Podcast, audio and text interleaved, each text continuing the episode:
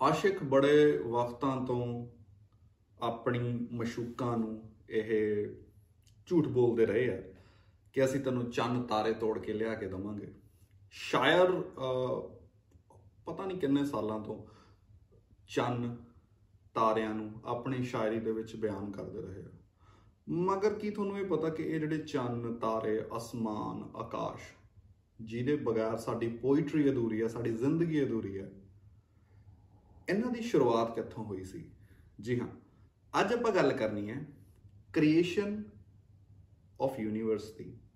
Time of creation and creation of time welcome to my podcast ਜਿਹਦਾ ਨਾਮ ਹੈ ਜ਼ਾਲਮ talk ਮੇਰਾ ਨਾਮ ਹੈ Mandeep. Let's start the journey ਜਿਹਦੇ ਵਿੱਚ ਆਪਾਂ ਐਕਸਪਲੋਰ ਕਰਾਂਗੇ ਕਿ ਯੂਨੀਵਰਸ ਕਿੱਦਾਂ ਬਣਿਆ ਸੀ। ਸੋ ਬਿਫੋਰ ਆਪਾਂ ਯੂਨੀਵਰਸ ਦੀ ਕ੍ਰੀਏਸ਼ਨ ਦੀ ਗੱਲ ਕਰੀਏ ਮੈਂ ਕੁਝ ਬੜੀਆਂ ਇੰਪੋਰਟੈਂਟ ਚੀਜ਼ਾਂ ਜਿਹੜੀਆਂ ਨੇ ਉਹ ਡਿਸਕਸ ਕਰਨਾ ਚਾਹੁੰਦਾ ਹਾਂ ਐਂਡ ਉਹਦੇ ਵਿੱਚ ਇੱਕ ਸਭ ਤੋਂ ਵੱਡੀ ਗੱਲ ਜਿਹੜੀ ਆਉਂਦੀ ਹੈ ਉਹ ਹੈਗਾ अर्ਲੀ ਬਲੀਵ ਰਾਈਟ ਯੂਨੀਵਰਸ ਨੂੰ ਲੈ ਕੇ ਪੁਰਾਣੇ ਲੋਕ ਕੀ ਮੰਨਦੇ ਸੀ? ਲੋਕਾਂ ਦਾ ਇੱਕ ਬਲੀਵ ਸਿਸਟਮ ਸੀ, ਉਹ ਕੀ ਸੀ?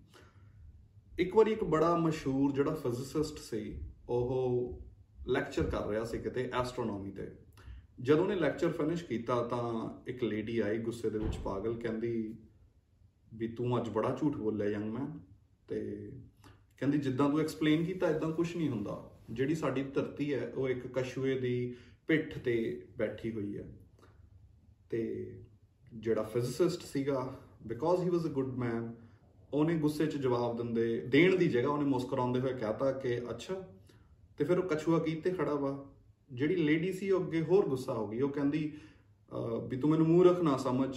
ਕਛੂਏ ਦੇ ਥੱਲੇ ਵੀ ਕਛੂਆ ਵਾ ਐਂਡ ਧੁਰ ਤੱਕਰ, ਫਿਰ ਜਿੱਥੇ ਤੱਕਰ ਜ਼ਮੀਨ ਨਹੀਂ ਆਉਂਦੀ, ਉੱਥੇ ਤੱਕਰ ਕਛੂਆ ਵਾ।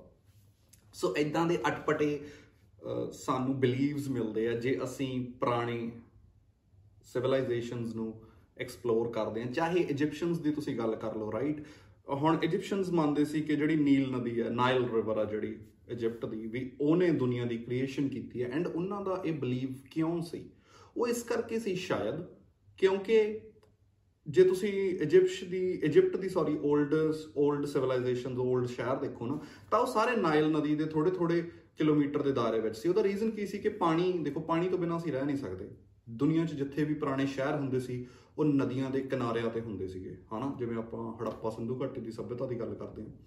ਤੇ ਹੁੰਦਾ ਕੀ ਹੈ ਕਿ ਕਿਉਂਕਿ ਉਹ ਨਦੀ ਦੇ ਕਿਨਾਰੇ ਰਹਿੰਦੇ ਸੀ ਤਾਂ ਉਹਨਾਂ ਨੂੰ ਲੱਗਦਾ ਸੀ ਕਿ ਜੇ ਸ਼ਾਇਦ ਸਾਡੀ ਜ਼ਿੰਦਗੀ ਇਹ ਤੋਂ ਚੱਲਦੀ ਹੈ ਤਾਂ ਸਾਰਿਆਂ ਦੀ ਜ਼ਿੰਦਗੀ ਇਹ ਤੋਂ ਚੱਲਦੀ ਹੋਊਗੀ ਈਵਨ ਮੈਂ ਇੱਕ ਜਗ੍ਹਾ ਪੜਿਆ ਸੀ ਕਿ Pythagoras you know Pythagoras theorem ਦੀ ਜਿਹਦੀ ਆਪਾਂ ਗੱਲ ਕਰਦੇ ਹਾਂ ਈਵਨ ਪਾਇਥਾਗੋਰਸ ਨੇ ਬਾਇਓਲੋਜੀ ਨੂੰ ਲੈ ਕੇ ਇੱਕ ਲਿਖਿਆ ਸੀ ਲੇਖ ਤੇ ਉਹਦੇ ਵਿੱਚ ਉਹਨੇ ਲਿਖਿਆ ਸੀ ਕਿ ਜਦੋਂ ਕਣਕ ਤੇ ਬੰਦੇ ਦਾ ਪਸੀਨਾ ਡਿੱਗਦਾ ਤਾਂ ਉੱਥੇ ਚੂਹੇ ਪੈਦਾ ਹੋ ਜਾਂਦੇ ਆ ਹਨਾ ਹੁਣ ਸ਼ਾਇਦ ਹੁੰਦਾ ਐਦਾਂ ਹੋਊਗਾ ਕਿ ਜਿੱਥੇ ਕਣਕ ਹੈ ਉੱਥੇ ਚੂਹੇ ਆ ਜਾਂਦੇ ਹੋਣਗੇ ਤੇ ਯੂ نو ਐਂਡ ਹੀ ਸੌ ਇਟ ਐਂਡ ਹੀ ਬਲੀਵਡ ਕਿ ਕਣਕ ਤੇ ਪਸੀਨਾ ਡਿੱਗੇ ਤੇ ਚੂਹੇ ਪੈਦਾ ਹੋ ਜਾਂਦੇ ਆ। ਸੋ ਲਾਈਫ ਕਿਦਾਂ ਸਟਾਰਟ ਹੋਈ ਜੇ? ਇਹ ਤੁਸੀਂ ਪੁਰਾਣੀਆਂ ਕਿਤਾਬਾਂ ਜਾਂ ਪੁਰਾਣੇ ਬਲੀਫਸ ਪੜੋ ਤਾਂ ਤੁਹਾਨੂੰ ਬੜੀਆਂ ਅਟਪਟੀਆਂ ਸਟੋਰੀਆਂ ਸੁਣਨ ਨੂੰ ਮਿਲਣਗੀਆਂ ਪੜਨ ਨੂੰ ਮਿਲਣਗੀਆਂ।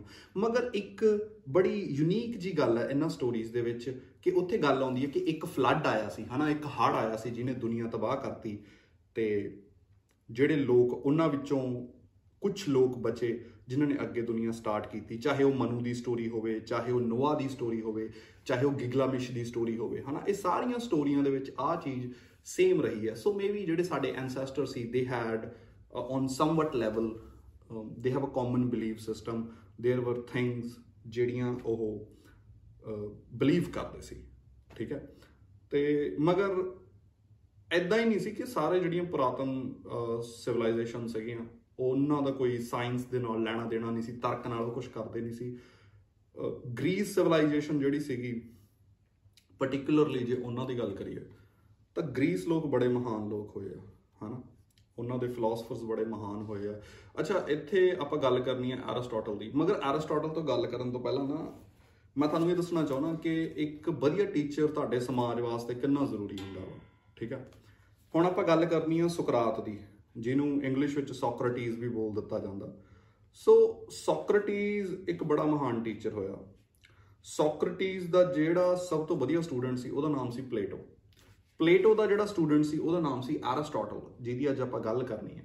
ਐਂਡ ਐਰਿਸਟੋਟਲ ਦਾ ਜਿਹੜਾ ਸਟੂਡੈਂਟ ਸੀਗਾ, ਉਹ ਸੀਗਾ ਅਲੈਗਜ਼ੈਂਡਰ ਦੀ ਗ੍ਰੇਟ ਠੀਕ ਹੈ? ਸੋ ਇੱਕ ਜਿਹੜਾ ਵਧੀਆ ਟੀਚਰ ਹੁੰਦਾ ਵਾ ਨਾ, ਉਹ ਇੱਕ ਚੇਨ ਰਿਐਕਸ਼ਨ ਸਮਾਜ ਦੇ ਵਿੱਚ ਸਟਾਰਟ ਕਰਦਾ ਵਾ।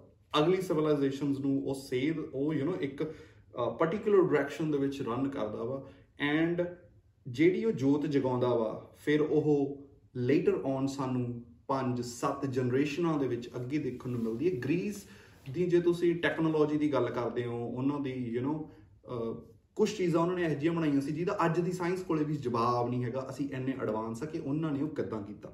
ਖੈਰ, ਇਹ ਵਕਤ ਸੀ ਉਦੋਂ ਕਿ ਮੰਨਿਆ ਜਾਂਦਾ ਸੀ ਕਿ ਅਰਥ ਫਲੈਟ ਹੈ ਅੱਜ ਵੀ ਫਲੈਟ ਅਰਥ ਸੁਸਾਇਟੀ ਜਿਹੜੀ ਹੈਗੀ ਆ ਉਹ ਬਹੁਤ ਜ਼ਿਆਦਾ ਯਕੀਨ ਕਰਦੀ ਹੈ ਕਿ ਯੂ نو ਅਰਥ ਇਜ਼ ਫਲੈਟ ਐਂਡ ਉਹਨਾਂ ਨੂੰ and they have argument right ਉਹਨਾਂ ਨੇ ਪਤਾ ਨਹੀਂ ਕਿੰਨੇ ਆਰਗੂਮੈਂਟ ਇਕੱਠੇ ਕੀਤੇ ਹੋਏ ਆ। ਐਰਿਸਟੋਟਲ ਤੁਸੀਂ ਇਹ ਕਹਿ ਸਕਦੇ ਹੋ ਕਿਤਾਬਾਂ ਦੇ ਵਿੱਚ ਉਹਨੇ ਲਿਖਿਆ ਉਹਨੇ ਆਪਣੀ ਕਿਤਾਬ ਲਿਖੀ ਸੀ 340 BC ਦੇ ਵਿੱਚ ਔਨ ਦਾ ਹੈਵਨਸ ਤੇ ਉਹਦੇ ਵਿੱਚ ਉਹਨੇ ਆਰਗੂਮੈਂਟ ਪੇਸ਼ ਕੀਤਾ ਕਿ ਅਰਥ ਜਿਹੜੀ ਆ, ਉਹ ਫਲੈਟ ਆ। ਸੌਰੀ ਅਰਥ ਜਿਹੜੀ ਆ ਉਹ ਰਾਉਂਡ ਆ ਠੀਕ ਹੈ? ਉਹਦੇ ਵਿੱਚ ਉਹਨੇ ਖੈਰ ਅੱਜ ਤਾਂ ਬੜਾ you know you go to space ਤੁਸੀਂ ਸਪੇਸ ਦੇ ਵਿੱਚ ਜਾਓ, ਉੱਥੋਂ ਤੁਸੀਂ ਫੋਟੋ ਦੇਖ ਸਕਦੇ ਹੋ, ਤੁਸੀਂ ਉਹਦੀ, ਤੁਹਾਨੂੰ ਸ਼ੇਪ ਪਤਾ ਲੱਗ ਜੂਗੀ।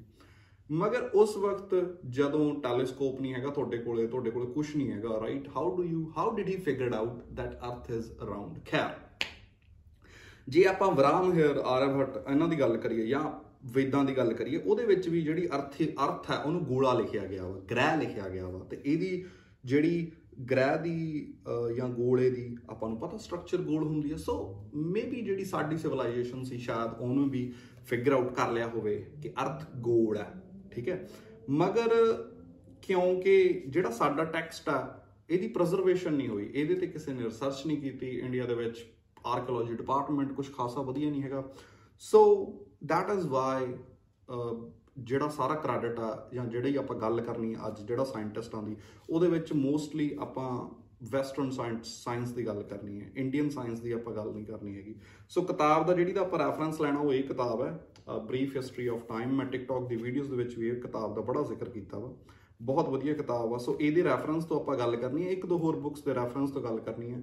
ਸੋ ਤੁਸੀਂ ਬਾਇਓ ਦੇ ਵਿੱਚ ਜਿਹੜੀ ਦੀ ਡਿਸਕ੍ਰਿਪਸ਼ਨ ਆ ਸੌਰੀ YouTube ਦੀ ਵੀਡੀਓ ਦੀ ਉਹਦੇ ਵਿੱਚ ਤੁਹਾਨੂੰ ਬੁੱਕਸ ਦੇ ਨੇਮ ਹੋਣਗੇ ਜੇ ਤੁਸੀਂ ਕੁਝ ਹੋਰ ਪੜ੍ਹਨਾ ਚਾਹੁੰਦੇ ਹੋ you know be my guest read from there so Aristotle ਤੇ ਵਾਪਸ ਆਉਣੇ ਆ ਐਰਿਸਟੋਟਲ ਨੂੰ ਕਿੱਦਾਂ ਪਤਾ ਲੱਗਿਆ ਕਿ ਅਰਥ ਗੋਲ ਹੈ ਸੋ ਉਹਨੇ ਗੱਲ ਕੀਤੀ ਮੂਨ ਇਕਲਿਪਸ ਦੀ ਉਹ ਕਹਿੰਦਾ ਵੀ ਜਦੋਂ ਮੂਨ ਇਕਲਿਪਸ ਹੁੰਦਾ ਵਾ ਤਾਂ ਅਸੀਂ ਇਹ ਕਹਿ ਸਕਦੇ ਹਾਂ ਕਿ ਧਰਤੀ ਚੰਨ ਤੇ ਸਨ ਮਤਲਬ ਮੂਨ ਐਂਡ ਸਨ ਦੇ ਵਿਚਾਲੇ ਆ ਜਾਂਦੀ ਹੈ ਠੀਕ ਹੈ ਹੁਣ ਉਹਨੇ ਕਿਹਾ ਕਿ ਕਿਉਂਕਿ ਮੂਨ ਤੇ ਜਿਹੜੀ ਸ਼ੈਡੋ ਹੈ ਉਹ ਗੋਲ ਬਣਦੀ ਹੈ ਇਸ ਕਰਕੇ ਧਰਤੀ ਦੀ ਸ਼ੇਪ ਗੋਲ ਹੋਊਗੀ, ਕਿਉਂਕਿ ਇਹਦੀ ਪਰਛਾਈ ਗੋਲ ਹੈ ਤਾਂ ਇਹਦੀ origignal ਸ਼ੇਪ ਵੀ ਗੋਲ ਹੋਊਗੀ।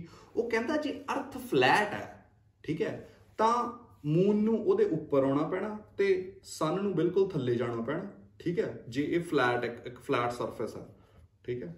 ਤਾਂ ਉਹ ਕਹਿੰਦਾ ਉਹ ਪੋਸੀਬਲ ਨਹੀਂ, ਕਿਉਂਕਿ ਜੇ ਉਦਾਂ ਪੋਸੀਬਲ ਹੋਊਗਾ ਤਾਂ ਫਿਰ ਦੁਨੀਆ ਦੇ ਵਿੱਚ ਇੱਕੋ ਵਕਤ ਦਿਨ ਹੋਊਗਾ, ਠੀਕ ਹੈ, ਤੇ ਇੱਕੋ ਵਕਤ ਰਾਤ ਹੋਊਗੀ, ਮਗਰ ਐਦਾਂ ਹੁੰਦਾ ਨਹੀਂ। ਉਹਨਾਂ ਨੂੰ ਵੀ ਪਤਾ ਸੀ ਕਿ ਟਾਈਮ ਡਿਫਰੈਂਸ ਹੋ ਜਾਂਦਾ ਵਾ ਈਵਨ ਦੇ ਨਿਊ ਠੀਕ ਹੈ। ਪਹਿਲਾ ਆਰਗੂਮੈਂਟ ਇਹ ਸੀਗਾ। ਫਿਰ ਉਹਨੇ ਕਿਹਾ ਕਿ ਜਦੋਂ ਆਪਾਂ ਸਾਊਥ ਤੇ ਨਾਰਥ ਦੇ ਵਿੱਚ ਟਰੈਵਲ ਕਰਦੇ ਆ ਤਾਂ ਜਿਹੜਾ ਨਾਰਥ ਦਾ ਸਟਾਰ ਆ, ਉਹਦੀ ਲੋਕੇਸ਼ਨ ਚੇਂਜ ਹੁੰਦੀ ਆ। ਕਿਉਂਕਿ ਉਹਨਾਂ ਨੂੰ ਤਾਰਿਆਂ ਦਾ ਗਿਆਨ ਸੀ, ਉਹ ਤਾਰੇ ਦੇਖ ਕੇ ਟਰੈਵਲ ਕਰਦੇ ਸੀ। ਤਾਂ ਉਹਨੇ ਫਿਗਰ ਆਊਟ ਕੀਤਾ ਕਿ ਪੋਸੀਬਲ ਨਹੀਂ ਹੈ ਕਿ ਫਲੈਟ ਹੋਵੇ ਬਿਕੋਜ਼ ਜੇ ਫਲੈਟ ਹੋਊਗਾ ਤਾਂ ਸ਼ਾਇਦ ਤਾਰਿਆਂ ਦੀ ਲੋਕੇਸ਼ਨ ਜਿਹੜੀ ਹੈ, ਹਨਾ, ਉਹ ਇੰਨੀ ਚੇਂਜ ਨਾ ਹੋਵੇ। ਫਿਰ ਇੱਕ ਹੋਰ ਆਰਗੂਮੈਂਟ ਇਸ ਕਿਤਾਬ ਦੇ ਵਿੱਚ ਸੀਗਾ। ਉਹ ਕਹਿੰਦਾ, ਜਦੋਂ ਤੁਸੀਂ ਸਮੁੰਦਰ ਦੇ ਵਿੱਚ ਹੁੰਨੇ ਹੋ, ਤਾਂ ਜਦੋਂ ਕੋਈ ਬਹੁਤ ਦੂਰੋਂ ਜਦੋਂ ਸ਼ਿਪ ਆਉਂਦੀ ਹੈ, ਤਾਂ ਤੁਹਾਨੂੰ ਉਹਦਾ ਟੌਪ ਪਹਿਲਾਂ ਦਿਖਦਾ। ਠੀਕ ਹੈ? ਜੇ ਸਾਰਾ ਕੁਝ ਫਲੈਟ ਆ ਤਾਂ ਉਹ ਚੀਜ਼ ਤੁਹਾਨੂੰ ਇੱਕ ਪਲੇਨ ਦੇ ਵਿੱਚ ਦਿਖਣੀ ਚਾਹੀਦੀ, ਕਿਉਂਕਿ ਫਲੈਟ ਸਰਫੇਸ ਹੈ ਨਾ, ਪਾਣੀ ਦੇ ਵਿੱਚ ਉੱਬੜ ਖਾਬੜ ਉਹਦੇ ਵਿੱਚ ਬੰਦੀ ਨਹੀਂ ਸਰਫੇਸ ਦੇ ਵਿੱਚ ਸਾਰੀ ਚੀਜ਼ ਫਲੈਟ ਰਹਿੰਦੀ ਹੈ। ਤਾਂ ਕਹਿੰਦਾ ਜੇ ਫਲੈਟ ਹੈ ਐਂਡ ਕੋਈ ਚੀਜ਼ ਉਧਰੋਂ ਆ ਰਹੀ ਹੈ, ਤਾਂ ਤੁਹਾਨੂੰ ਫਲੈਟ ਪੂਰੀ ਦਿਖਣੀ ਚਾਹੀਦੀ ਹੈ। ਤੁਹਾਨੂੰ ਉਹਦਾ ਟੌਪ ਨਹੀਂ ਦਿਖਣਾ ਚਾਹੀਦਾ। ਐਂਡ ਕਿਉਂਕਿ ਧਰਤੀ ਗੋਲ ਹੈ ਚੀਜ਼ ਦੂਰੋਂ ਆ ਰਹੀ ਹੈ, ਤਾਂ ਤੁਹਾਨੂੰ ਉਹਦੀ ਸੇਲਸ ਜਿਹੜੀਆਂ ਉਹਦੇ ਕੱਪੜਾ ਪਾਇਆ ਹੁੰਦਾ ਸੀ ਨਾ ਪੁਰਾਣੀਆਂ ਸ਼ਿਪਸ ਦੇ ਉੱਪਰ, ਤਾਂ ਕਿ ਵਿੰਡ ਉਹਨੂੰ ਖਿੱਚ ਸਕੇ, ਵੀ ਉਹ ਪਹਿਲਾਂ ਦਿਖਦੀਆਂ ਵਾ। ਤੁਹਾਨੂੰ ਉਹਦਾ ਫਲੈਗ ਪਹਿਲਾਂ ਦਿਖਦਾ ਸੇਲਸ ਦੇ ਉੱਪਰ ਫਲੈਗ ਲੱਗੇ ਹੁੰਦੇ ਸੀ, ਉਹ ਪਹਿਲਾਂ ਦਿਖਦਾ ਵਾ। ਤਾਂ ਉਹਨੇ ਇਹ ਕਿਹਾ। ਹੋਰ ਉਹਨੇ ਇੱਕ ਹੋਰ ਬੜੀ ਚੀਜ਼ ਉਹਨੇ ਬਲੀਵ ਕੀਤੀ ਕਿ ਜਿਹੜੀ ਅਰਥ ਹੈ, ਉਹ ਸਟੇਸ਼ਨਰੀ ਹੈ ਠੀਕ ਹੈ? ਤੇ ਆ ਬਾਕੀ ਸਾਰਾ ਕੁਝ ਇਹਦੇ ਆਸੇ-ਪਾਸੇ ਘੁੰਮਦਾ ਵਾ। ਤੇ ਉਹਨੇ ਕਿਹਾ ਵੀ ਜਿਹੜੇ ਸਟਾਰਸ ਨੇ ਕਿ ਜਾਂ ਬਾਕੀ ਸਾਰੀਆਂ ਚੀਜ਼ਾਂ ਨੇ, ਉਹ ਯੂ نو ਉਹ ਫਿਕਸ ਨਹੀਂ ਸਟੇਸ਼ਨਰੀ ਯੂਨੀਵਰਸ ਹੈ। ਤੇ ਐਰਿਸਟੋਟਲ ਦਾ ਜਿਹੜਾ ਆਈਡੀਆ ਸੀਗਾ ਨਾ, ਇਹਨੂੰ ਸੈਕੰਡ ਸੈਂਚਰੀ ਦੇ ਵਿੱਚ ਇੱਕ ਵਿਗਿਆਨੀ ਹੋਇਆ, ਜਿਹਦਾ ਨਾਮ ਸੀ ਪਟੋਲੈਮੀ। ਫਨੀ ਜਿਹਾ ਨਾਮ ਆ ਪੰਜਾਬੀ ਦੇ ਵਿੱਚ, ਆਪਾਂ ਨੂੰ ਥੋੜਾ ਜਿਹਾ ਮੈਂ ਵੀ ਬੋਲ ਰਿਹਾ ਨਾ, ਮੈਨੂੰ ਫਨੀ ਲੱਗ ਰਿਹਾ, ਪਟੋਲੈਮੀ। ਉਹਦਾ ਨਾਮ ਸੀ ਪਟੋਲੈਮੀ, ਠੀਕ ਹੈ। ਹੁਣ ਪਟੋਲੈਮੀ ਨੇ ਕੀ ਕੀਤਾ? ਉਹਨੇ ਕਿਉਂਕਿ ਯੂ نو ਉਸ ਟਾਈਮ ਜਿਹੜੇ ਲੋਕ ਸੀ ਉਹ ਬੜੇ ਕਿਊਰੀਅਸ ਸੀਗੇ। ਉਹਨੇ ਕੀ ਕੀਤਾ? ਉਹਨੇ ਐਰਿਸਟੋਟਲ ਦਾ ਆਈਡੀਆ ਚੱਕਿਆ। ਉਹਨੇ ਇੱਕ ਯੂਨੀਵਰਸ ਦੀ ਪਿਕਚਰ ਦੇਤੀ। ਕਿ ਯੂਨੀਵਰਸ ਕਿੱਦਾਂ ਹੁੰਦਾ? ਉਹਨੇ ਇੱਕ ਪਿਕਚਰ ਡਰਾ ਕੀਤੀ। ਉਹ ਪਿਕਚਰ ਦੇ ਵਿੱਚ ਉਹਨੇ ਕਿਹਾ ਕਿ ਜਿਹੜਾ ਅਰਥ ਹੈ, ਉਹ ਸੈਂਟਰ ਦੇ ਵਿੱਚ ਆ ਸਟੇਸ਼ਨਰੀ ਹੈ। ਇਹਦੇ ਜਿਹੜਾ, ਇਹਦੇ ਬਾਹਰ, ਇਹਦਾ ਮੂਨ ਘੁੰਮਦਾ, ਫਿਰ ਮਰਕਿਊਰੀ ਘੁੰਮਦਾ, ਫਿਰ ਵੀਨਸ ਘੁੰਮਦਾ, ਫਿਰ ਸਨ ਘੁੰਮਦਾ, ਫਿਰ ਰੈਸਟ ਆਫ ਦਾ ਪਲੈਨਟਸ ਜਿਹੜੇ ਸੋਲਰ ਸਿਸਟਮ ਦੇ ਨੇ, ਉਹ ਘੁੰਮਦੇ ਆ। ਤੇ ਇਸ ਤੋਂ ਬਾਅਦ ਜਿਹੜੇ ਤੁਹਾਡੇ ਸਟਾਰਸ ਨੇਗੇ ਜਾਂ ਬਾਕੀ ਅਸੀਂ ਅਸਮਾਨ 'ਚ ਚੀਜ਼ਾਂ ਦੇਖਦੇ ਹਾਂ, ਉਹ ਸਟੇਸ਼ਨਰੀ ਹੈ। ਠੀਕ ਹੈ? ਹੁਣ ਇੱਕ ਫਨੀ ਗੱਲ ਹੁੰਦੀ ਹੈ। ਫਨੀ ਗੱਲ ਕੀ ਹੁੰਦੀ ਹੈ ਕਿ ਚਰਚ ਜਿਹੜੀ ਉਸ ਟਾਈਮ ਦੀ ਹੁੰਦੀ ਆ, ਉਹ ਇਹਨੂੰ ਅਪਣਾ ਲੈਂਦੀ ਆ। ਠੀਕ ਹੈ? ਚਰਚ ਇਹਨੂੰ ਅਪਣਾ ਕਿਉਂ ਲੈਂਦੀ ਆ? ਕਿਉਂਕਿ ਜੇ ਤੁਸੀਂ ਸਾਇੰਸ ਇਹ ਪ੍ਰੂਵ ਕਰ ਦਿੰਦੀ ਆ, ਤੁਸੀਂ ਸਾਇੰਸ ਕਿਉਂਕਿ ਉਸ ਟਾਈਮ ਨਾ ਰਿਲੀਜੀਅਨ ਤੇ ਸਾਇੰਸ ਦੇ ਵਿੱਚ ਇੱਕ ਲੜਾਈ ਸੀ। ਕਿਉਂਕਿ ਰਿਲੀਜੀਅਨ ਦਾ ਜਿਹੜਾ ਪਰਸਪੈਕਟਿਵ ਸੀ, ਉਹ ਫਨੀ ਆਸਪੈਕਟ ਬਹੁਤ ਦਿਖਾਉਂਦਾ ਸੀਗਾ ਚੀਜ਼ਾਂ ਨੂੰ ਲੈ ਕੇ। ਸੋ ਹੋਇਆ ਕੀ? ਜਦੋਂ ਸਾਇੰਸ ਕਹਿਣ ਲੱਗ ਜੇ ਕਿ ਇਦਾਂ ਦਾ ਮਾਡਲ ਹੈ, ਚਰਚ ਨੇ ਉਹ ਮਾਡਲ ਅਡਾਪਟ ਕਰ ਲਿਆ। ਕਿਉਂਕਿ ਜਦੋਂ ਤੁਸੀਂ ਫਿਕਸ ਸਟਾਰਸ ਦੀ ਗੱਲ ਕਰਦੇ ਹੋ, ਤਾਂ ਤੁਹਾਡੇ ਕੋਲੇ ਹੈਵਨ ਦਾ ਕਨਸੈਪਟ ਇੰਟਰੋਡਿਊਸ ਹੋ ਜਾਂਦਾ ਕਿ ਫਿਕਸ ਸਟਾਰ ਹੈ ਤੇ ਉੱਥੇ ਹੈਵਨ ਆ and concept of hell science ਨੇ ਪ੍ਰੂਵ ਕਰਤਾ, ਇਹ ਸਾਰਾ ਕੁਝ ਮਿਕਸ ਹੋ ਗਿਆ ਚਰਚ ਖੁਸ਼ ਹੋ ਗਈ, ਠੀਕ ਹੈ? ਚਰਚ ਨੇ ਜਿਹੜਾ ਸੀਗਾ ਇਹ ਇਹ ਜਿਹੜਾ ਇਹਦਾ ਡਿਜ਼ਾਈਨ ਸੀਗਾ, ਉਹਨੂੰ ਐਕਸੈਪਟ ਕੀਤਾ, ਦੋਨਾਂ ਬਾਹਾਂ ਖੋਲ ਕੇ ਕਿ ਚਲੋ ਜੀ, ਹੁਣ ਤਾਂ ਗੱਲ ਹੀ ਬੜੀ ਨਜ਼ਾਰੇ ਵਾਲੀ ਬਣ ਗਈ। ਮਗਰ ਹਜੇ ਤੱਕ ਯੂ نو ਐਰਿਸਟੋਟਲ ਤੋਂ ਇਲਾਵਾ ਪਟੋਲੈਮੀ ਨੇ ਵੀ ਕਿਸੇ ਤਰ੍ਹਾਂ ਦੀ ਸਾਡੇ ਕੋਲੇ ਡਾਟਾ ਨਹੀਂ ਸੀਗਾ। ਸਾਇੰਸ ਦੇ ਵਿੱਚ ਸਭ ਤੋਂ ਇੰਪੋਰਟੈਂਟ ਚੀਜ਼ ਹੁੰਦੀ ਹੈ ਡਾਟਾ ਤੁਸੀਂ ਐਕਸਪੈਰੀਮੈਂਟ ਕਰਦੇ ਹੋ ਡਾਟਾ ਕਲੈਕਟ ਕਰਦੇ ਹੋ। ਉਹ ਡਾਟਾ ਦੇ ਉੱਪਰ ਤੁਸੀਂ ਆਪਣੀਆਂ ਜਿਹੜੀਆਂ ਫਾਈਂਡਿੰਗਸ ਹੁੰਦੀਆਂ ਵਾ, ਉਹਦੇ ਨਾਲ ਤੁਸੀਂ ਕੋਈ ਥਿਊਰੀ ਜਾਂ ਤੁਸੀਂ ਕੋਈ ਆਈਡੀਆ ਫਾਰਮ ਕਰਦੇ ਹੋ। ਠੀਕ ਹੈ? ਤੇ ਹੁਣ ਤੱਕ ਜਿੰਨੇ ਵੀ ਆਈਡੀਆਜ਼ ਦੀ ਆਪਾਂ ਗੱਲ ਕੀਤੀ ਹੈ, ਉੱਥੇ ਡਾਟਾ ਮਿਸਿੰਗ ਹੈ there is no data right ਜਿਹੜਾ ਬੰਦਾ ਵੀ ਗੱਲ ਕਰ ਰਿਹਾ ਉਹ ਅਸਿਊਮ ਕਰ ਰਿਹਾ ਉਹ ਕਿਸੇ ਸਾਇੰਟਿਫਿਕ ਟੂਲ ਦੀ ਗੱਲ ਨਹੀਂ ਕਰ ਰਿਹਾ ਤੇ ਫਿਰ ਇਦਾਂ ਹੀ ਇੱਕ ਹੋਰ ਥਿਊਰੀ ਆਉਂਦੀ ਆ ਰਾਈਟ ਜਿਹੜੀ ਦਿੱਤੀ ਸੀ ਨਿਕਲਸ ਕੋਪਰਨਿਕਸ ਨੇ ਉਹਨੇ ਕਿਹਾ ਨਹੀਂ ਨਹੀਂ ਨਹੀਂ ਵੀ ਜਿਹੜਾ ਕੁਝ ਤੁਸੀਂ ਕਹਿ ਰਹੇ ਹੋ ਇਹ ਗਲਤ ਹੈ ਚਰਚ ਦਾ ਸਿਸਟਮ ਵੀ ਗਲਤ ਹੈ ਤੇ ਉਹਨੇ ਆਈਡੀਆ ਪ੍ਰਪੋਜ਼ ਕੀਤਾ ਕਿ sun is at the centre of our solar system and ਬਾਕੀ ਸਾਰਾ ਕੁਝ ਉਹਦੇ ਆਸ-ਪਾਸੇ ਘੁੰਮਦਾ ਵਾ। ਠੀਕ ਹੈ? ਤੇ ਉਹਦਾ ਜਿਹੜਾ ਇਹ ਆਈਡੀਆ ਸੀਗਾ, ਜਿਹੜੇ ਲੋਕ ਰਿਲੀਜੀਅਨ ਉਸ ਟਾਈਮ ਬਲੀਵ ਨਹੀਂ ਕਰਦੇ ਹੋਣੇ ਹੈਗੇ, ਤਾਂ ਉਹਨਾਂ ਨੇ ਆਈਡੀਆ ਬੜਾ ਅਡਾਪਟ ਕੀਤਾ, ਇਹਦਾ ਆਈਡੀਆ ਫੇਮਸ ਹੋਣ ਲੱਗ ਗਿਆ। ਐਂਡ ਫਿਰ ਗੈਲੀਲੀਓ ਗੈਲੀਲੀ ਜਿਹੜਾ ਜਿਹਨੇ ਟੈਲੀਸਕੋਪ ਬਣਾਇਆ ਸੀ he invented telescope right and he started looking into the sky and he said ਕਿ ਯਾਰ, ਜੇ ਅਰਥ ਦੇ ਆਸ-ਪਾਸੇ ਸਾਰਾ ਕੁਝ ਘੁੰਮਦਾ ਵਾ ਤਾਂ ਜੁਪੀਟਰ ਦੇ ਆਸ-ਪਾਸੇ ਕੀ ਘੁੰਮ ਰਿਹਾ ਵਾ? ਉਹਨੇ ਜੁਪੀਟਰ ਦੇ ਮੂਨ ਦੇਖੇ। ਉਹ ਕਹਿੰਦਾ, ਵੀ ਦੈਟਸ ਨਾਟ ਪੋਸੀਬਲ ਕਿੱਦਾਂ ਹੋ ਸਕਦਾ? ਜੇ earth is centre of the universe and ਸਾਰਾ ਕੁਝ ਇਹਦੇ ਆਸ-ਪਾਸੇ ਰਿਵੋਲਵ ਕਰ ਰਿਹਾ ਵਾ, ਫਿਰ ਜੁਪੀਟਰ ਦੇ ਆਸ-ਪਾਸੇ ਮੂਨ ਕਿਉਂ ਰਿਵੋਲਵ ਕਰ ਰਿਹਾ ਵਾ? ਤੇ ਚਰਚ ਨੇ ਉਹਨੂੰ ਇਸ ਚੀਜ਼ ਵਾਸਤੇ ਡਾਂਟਿਆ ਵੀ ਕਿ ਤੂੰ ਸਾਡੇ ਰਿਲੀਜੀਅਨ ਦੇ ਖਿਲਾਫ ਆਪਣੀ ਸਾਇੰਟਿਫਿਕ ਥਿਊਰੀ ਨਾ ਦੇ। ਐਂਡ ਫਿਰ ਉਹ ਪੋਪ ਕੋਲੇ ਵੀ ਗਿਆ।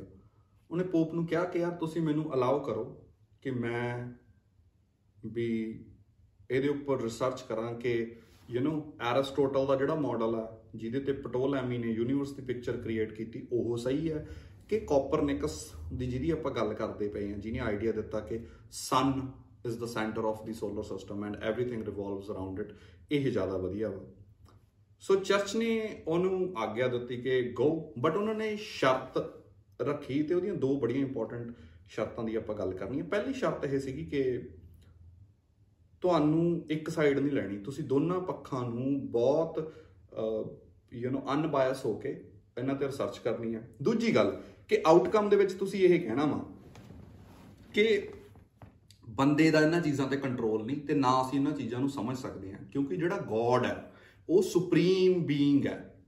ਤੇ ਕਿਉਂਕਿ ਉਹਨੇ ਸਾਰਾ ਯੂਨੀਵਰਸ ਕ੍ਰੀਏਟ ਕੀਤਾ, ਅਸੀਂ ਉਹਨੂੰ ਅੰਡਰਸਟੈਂਡ ਨਹੀਂ ਕਰ ਸਕਦੇ। ਠੀਕ ਹੈ? ਮਗਰ ਗੈਲੀਲੀਓ ਨੇ ਕੀ ਕੀਤਾ? ਉਹਨੇ ਕੋਪਰਨਿਕਸ ਦਾ ਜਿਹੜਾ ਆਈਡੀਆ ਸੀ, ਉਹਨੂੰ ਯੂ نو ਕਿਉਂਕਿ ਉਹਦੀਆਂ ਫਾਈਂਡਿੰਗਸ ਉਹ ਸੀਗੀਆਂ, ਉਹਨੇ ਜੁਪੀਟਰ ਦੇ ਆਸ-ਪਾਸੇ ਚੀਜ਼ਾਂ ਘੁੰਮਦੀਆਂ ਦੇਖੀਆਂ ਸੀ, ਉਹਨੇ ਹੋਰ ਵੀ ਬਹੁਤ ਚੀਜ਼ਾਂ ਦੇਖੀਆਂ। ਐਂਡ ਹੀ ਸੈਡ ਥੈਟ ਕਿ ਐਰਿਸਟੋਟਲ ਦਾ ਜਿਹੜਾ ਆਈਡੀਆ ਵਾ, ਇਹ ਰਾਈਟ ਨਹੀਂ ਹੋ ਸਕਦਾ। He went with the idea ਕਿ ਕੋਪਰਨਿਕਸ ਦਾ ਜਿਹੜਾ ਆਈਡੀਆ ਹੈਗਾ ਥੈਟ ਇਜ਼ ਕਰੈਕਟ ਕਿ ਚੀਜ਼ਾਂ ਸਨ ਦੇ ਆਸ-ਪਾਸੇ ਰਿਵੋਲਵ ਕਰਦੀਆਂ ਵਾ।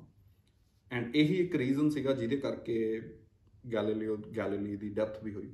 ਦੇਖੋ, ਜਦੋਂ ਯੂਨੀਵਰਸ ਦੀ ਕ੍ਰੀਏਸ਼ਨ ਦੀ ਗੱਲ ਆਉਂਦੀ ਹੈ ਨਾ, ਉੱਥੇ ਦੋ ਕੁਐਸਚਨ ਬੜੇ ਇੰਪੋਰਟੈਂਟ ਨੇਗੇ। ਪਹਿਲਾ ਇੰਪੋਰਟੈਂਟ ਕੁਐਸਚਨ ਕੀ ਆ? ਕਿ ਯੂਨੀਵਰਸ ਦੀ ਕ੍ਰੀਏਸ਼ਨ ਕਿੱਦਾਂ ਹੋਈ? ਕਹਿਣ ਤੋਂ ਭਾਵ, ਉਹ ਇਵੈਂਟ ਕਿਹੜਾ ਸੀ ਜਿਨੇ ਟਾਈਮ ਨੂੰ ਇਟਸੈਲਫ ਕ੍ਰੀਏਟ ਕੀਤਾ ਐਗਜ਼ਿਸਟੈਂਸ ਨੂੰ ਕ੍ਰੀਏਟ ਕੀਤਾ, ਸਾਰੀ ਚੀਜ਼ਾਂ ਦੀ।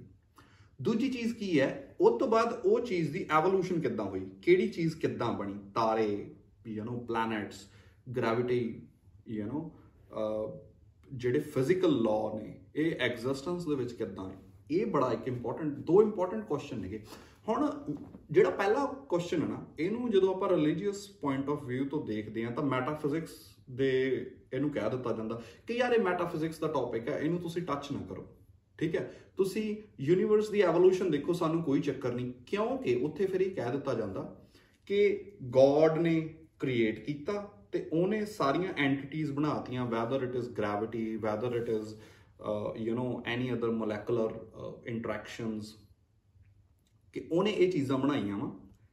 ਤੇ ਤੁਸੀਂ ਇਹਨੂੰ ਅੰਡਰਸਟੈਂਡ ਕਰੋ, ਤੁਸੀਂ ਇਹ ਤੇ ਨਾ ਜਾਓ ਕਿ ਬਣਿਆ ਕਿਦਾਂ। ਕਿਉਂਕਿ ਸ਼ਾਇਦ ਧਰਮ ਨੂੰ ਇਹ ਖਤਰਾ ਹੁੰਦਾ ਵੀ ਯਾਰ ਜੇ ਕਿਤੇ ਐ ਪਤਾ ਲੱਗ ਗਿਆ ਕਿ ਯੂਨੀਵਰਸ ਕਿਦਾਂ ਬਣਿਆ ਵਾ, ਸ਼ਾਇਦ ਧਰਮ ਇਟਸੈਲਫ ਇਹਦੀ ਐਗਜ਼ਿਸਟੈਂਸ ਨੂੰ ਖਤਰਾ ਨਾ ਹੋ ਜੇ ਖੈਰ ਐਦਾਂ ਹੋਣ ਦੇ ਚਾਂਸਸ ਘੱਟ ਹੈ। But you know that's that's I believe that's what ਜਿਹੜਾ ਰਿਲੀਜਨ ਆ, ਉਹਨੂੰ ਸ਼ਾਇਦ ਉਹਦੇ ਦਿਮਾਗ ਦੇ ਵਿੱਚ ਇਹ ਡਰ ਹੁੰਦਾ ਕਿ ਯਾਰ ਇੱਧਰ ਨੂੰ ਕਿਉਂ ਜਾਇਆ ਜਾਵੇ, ਹਨਾ?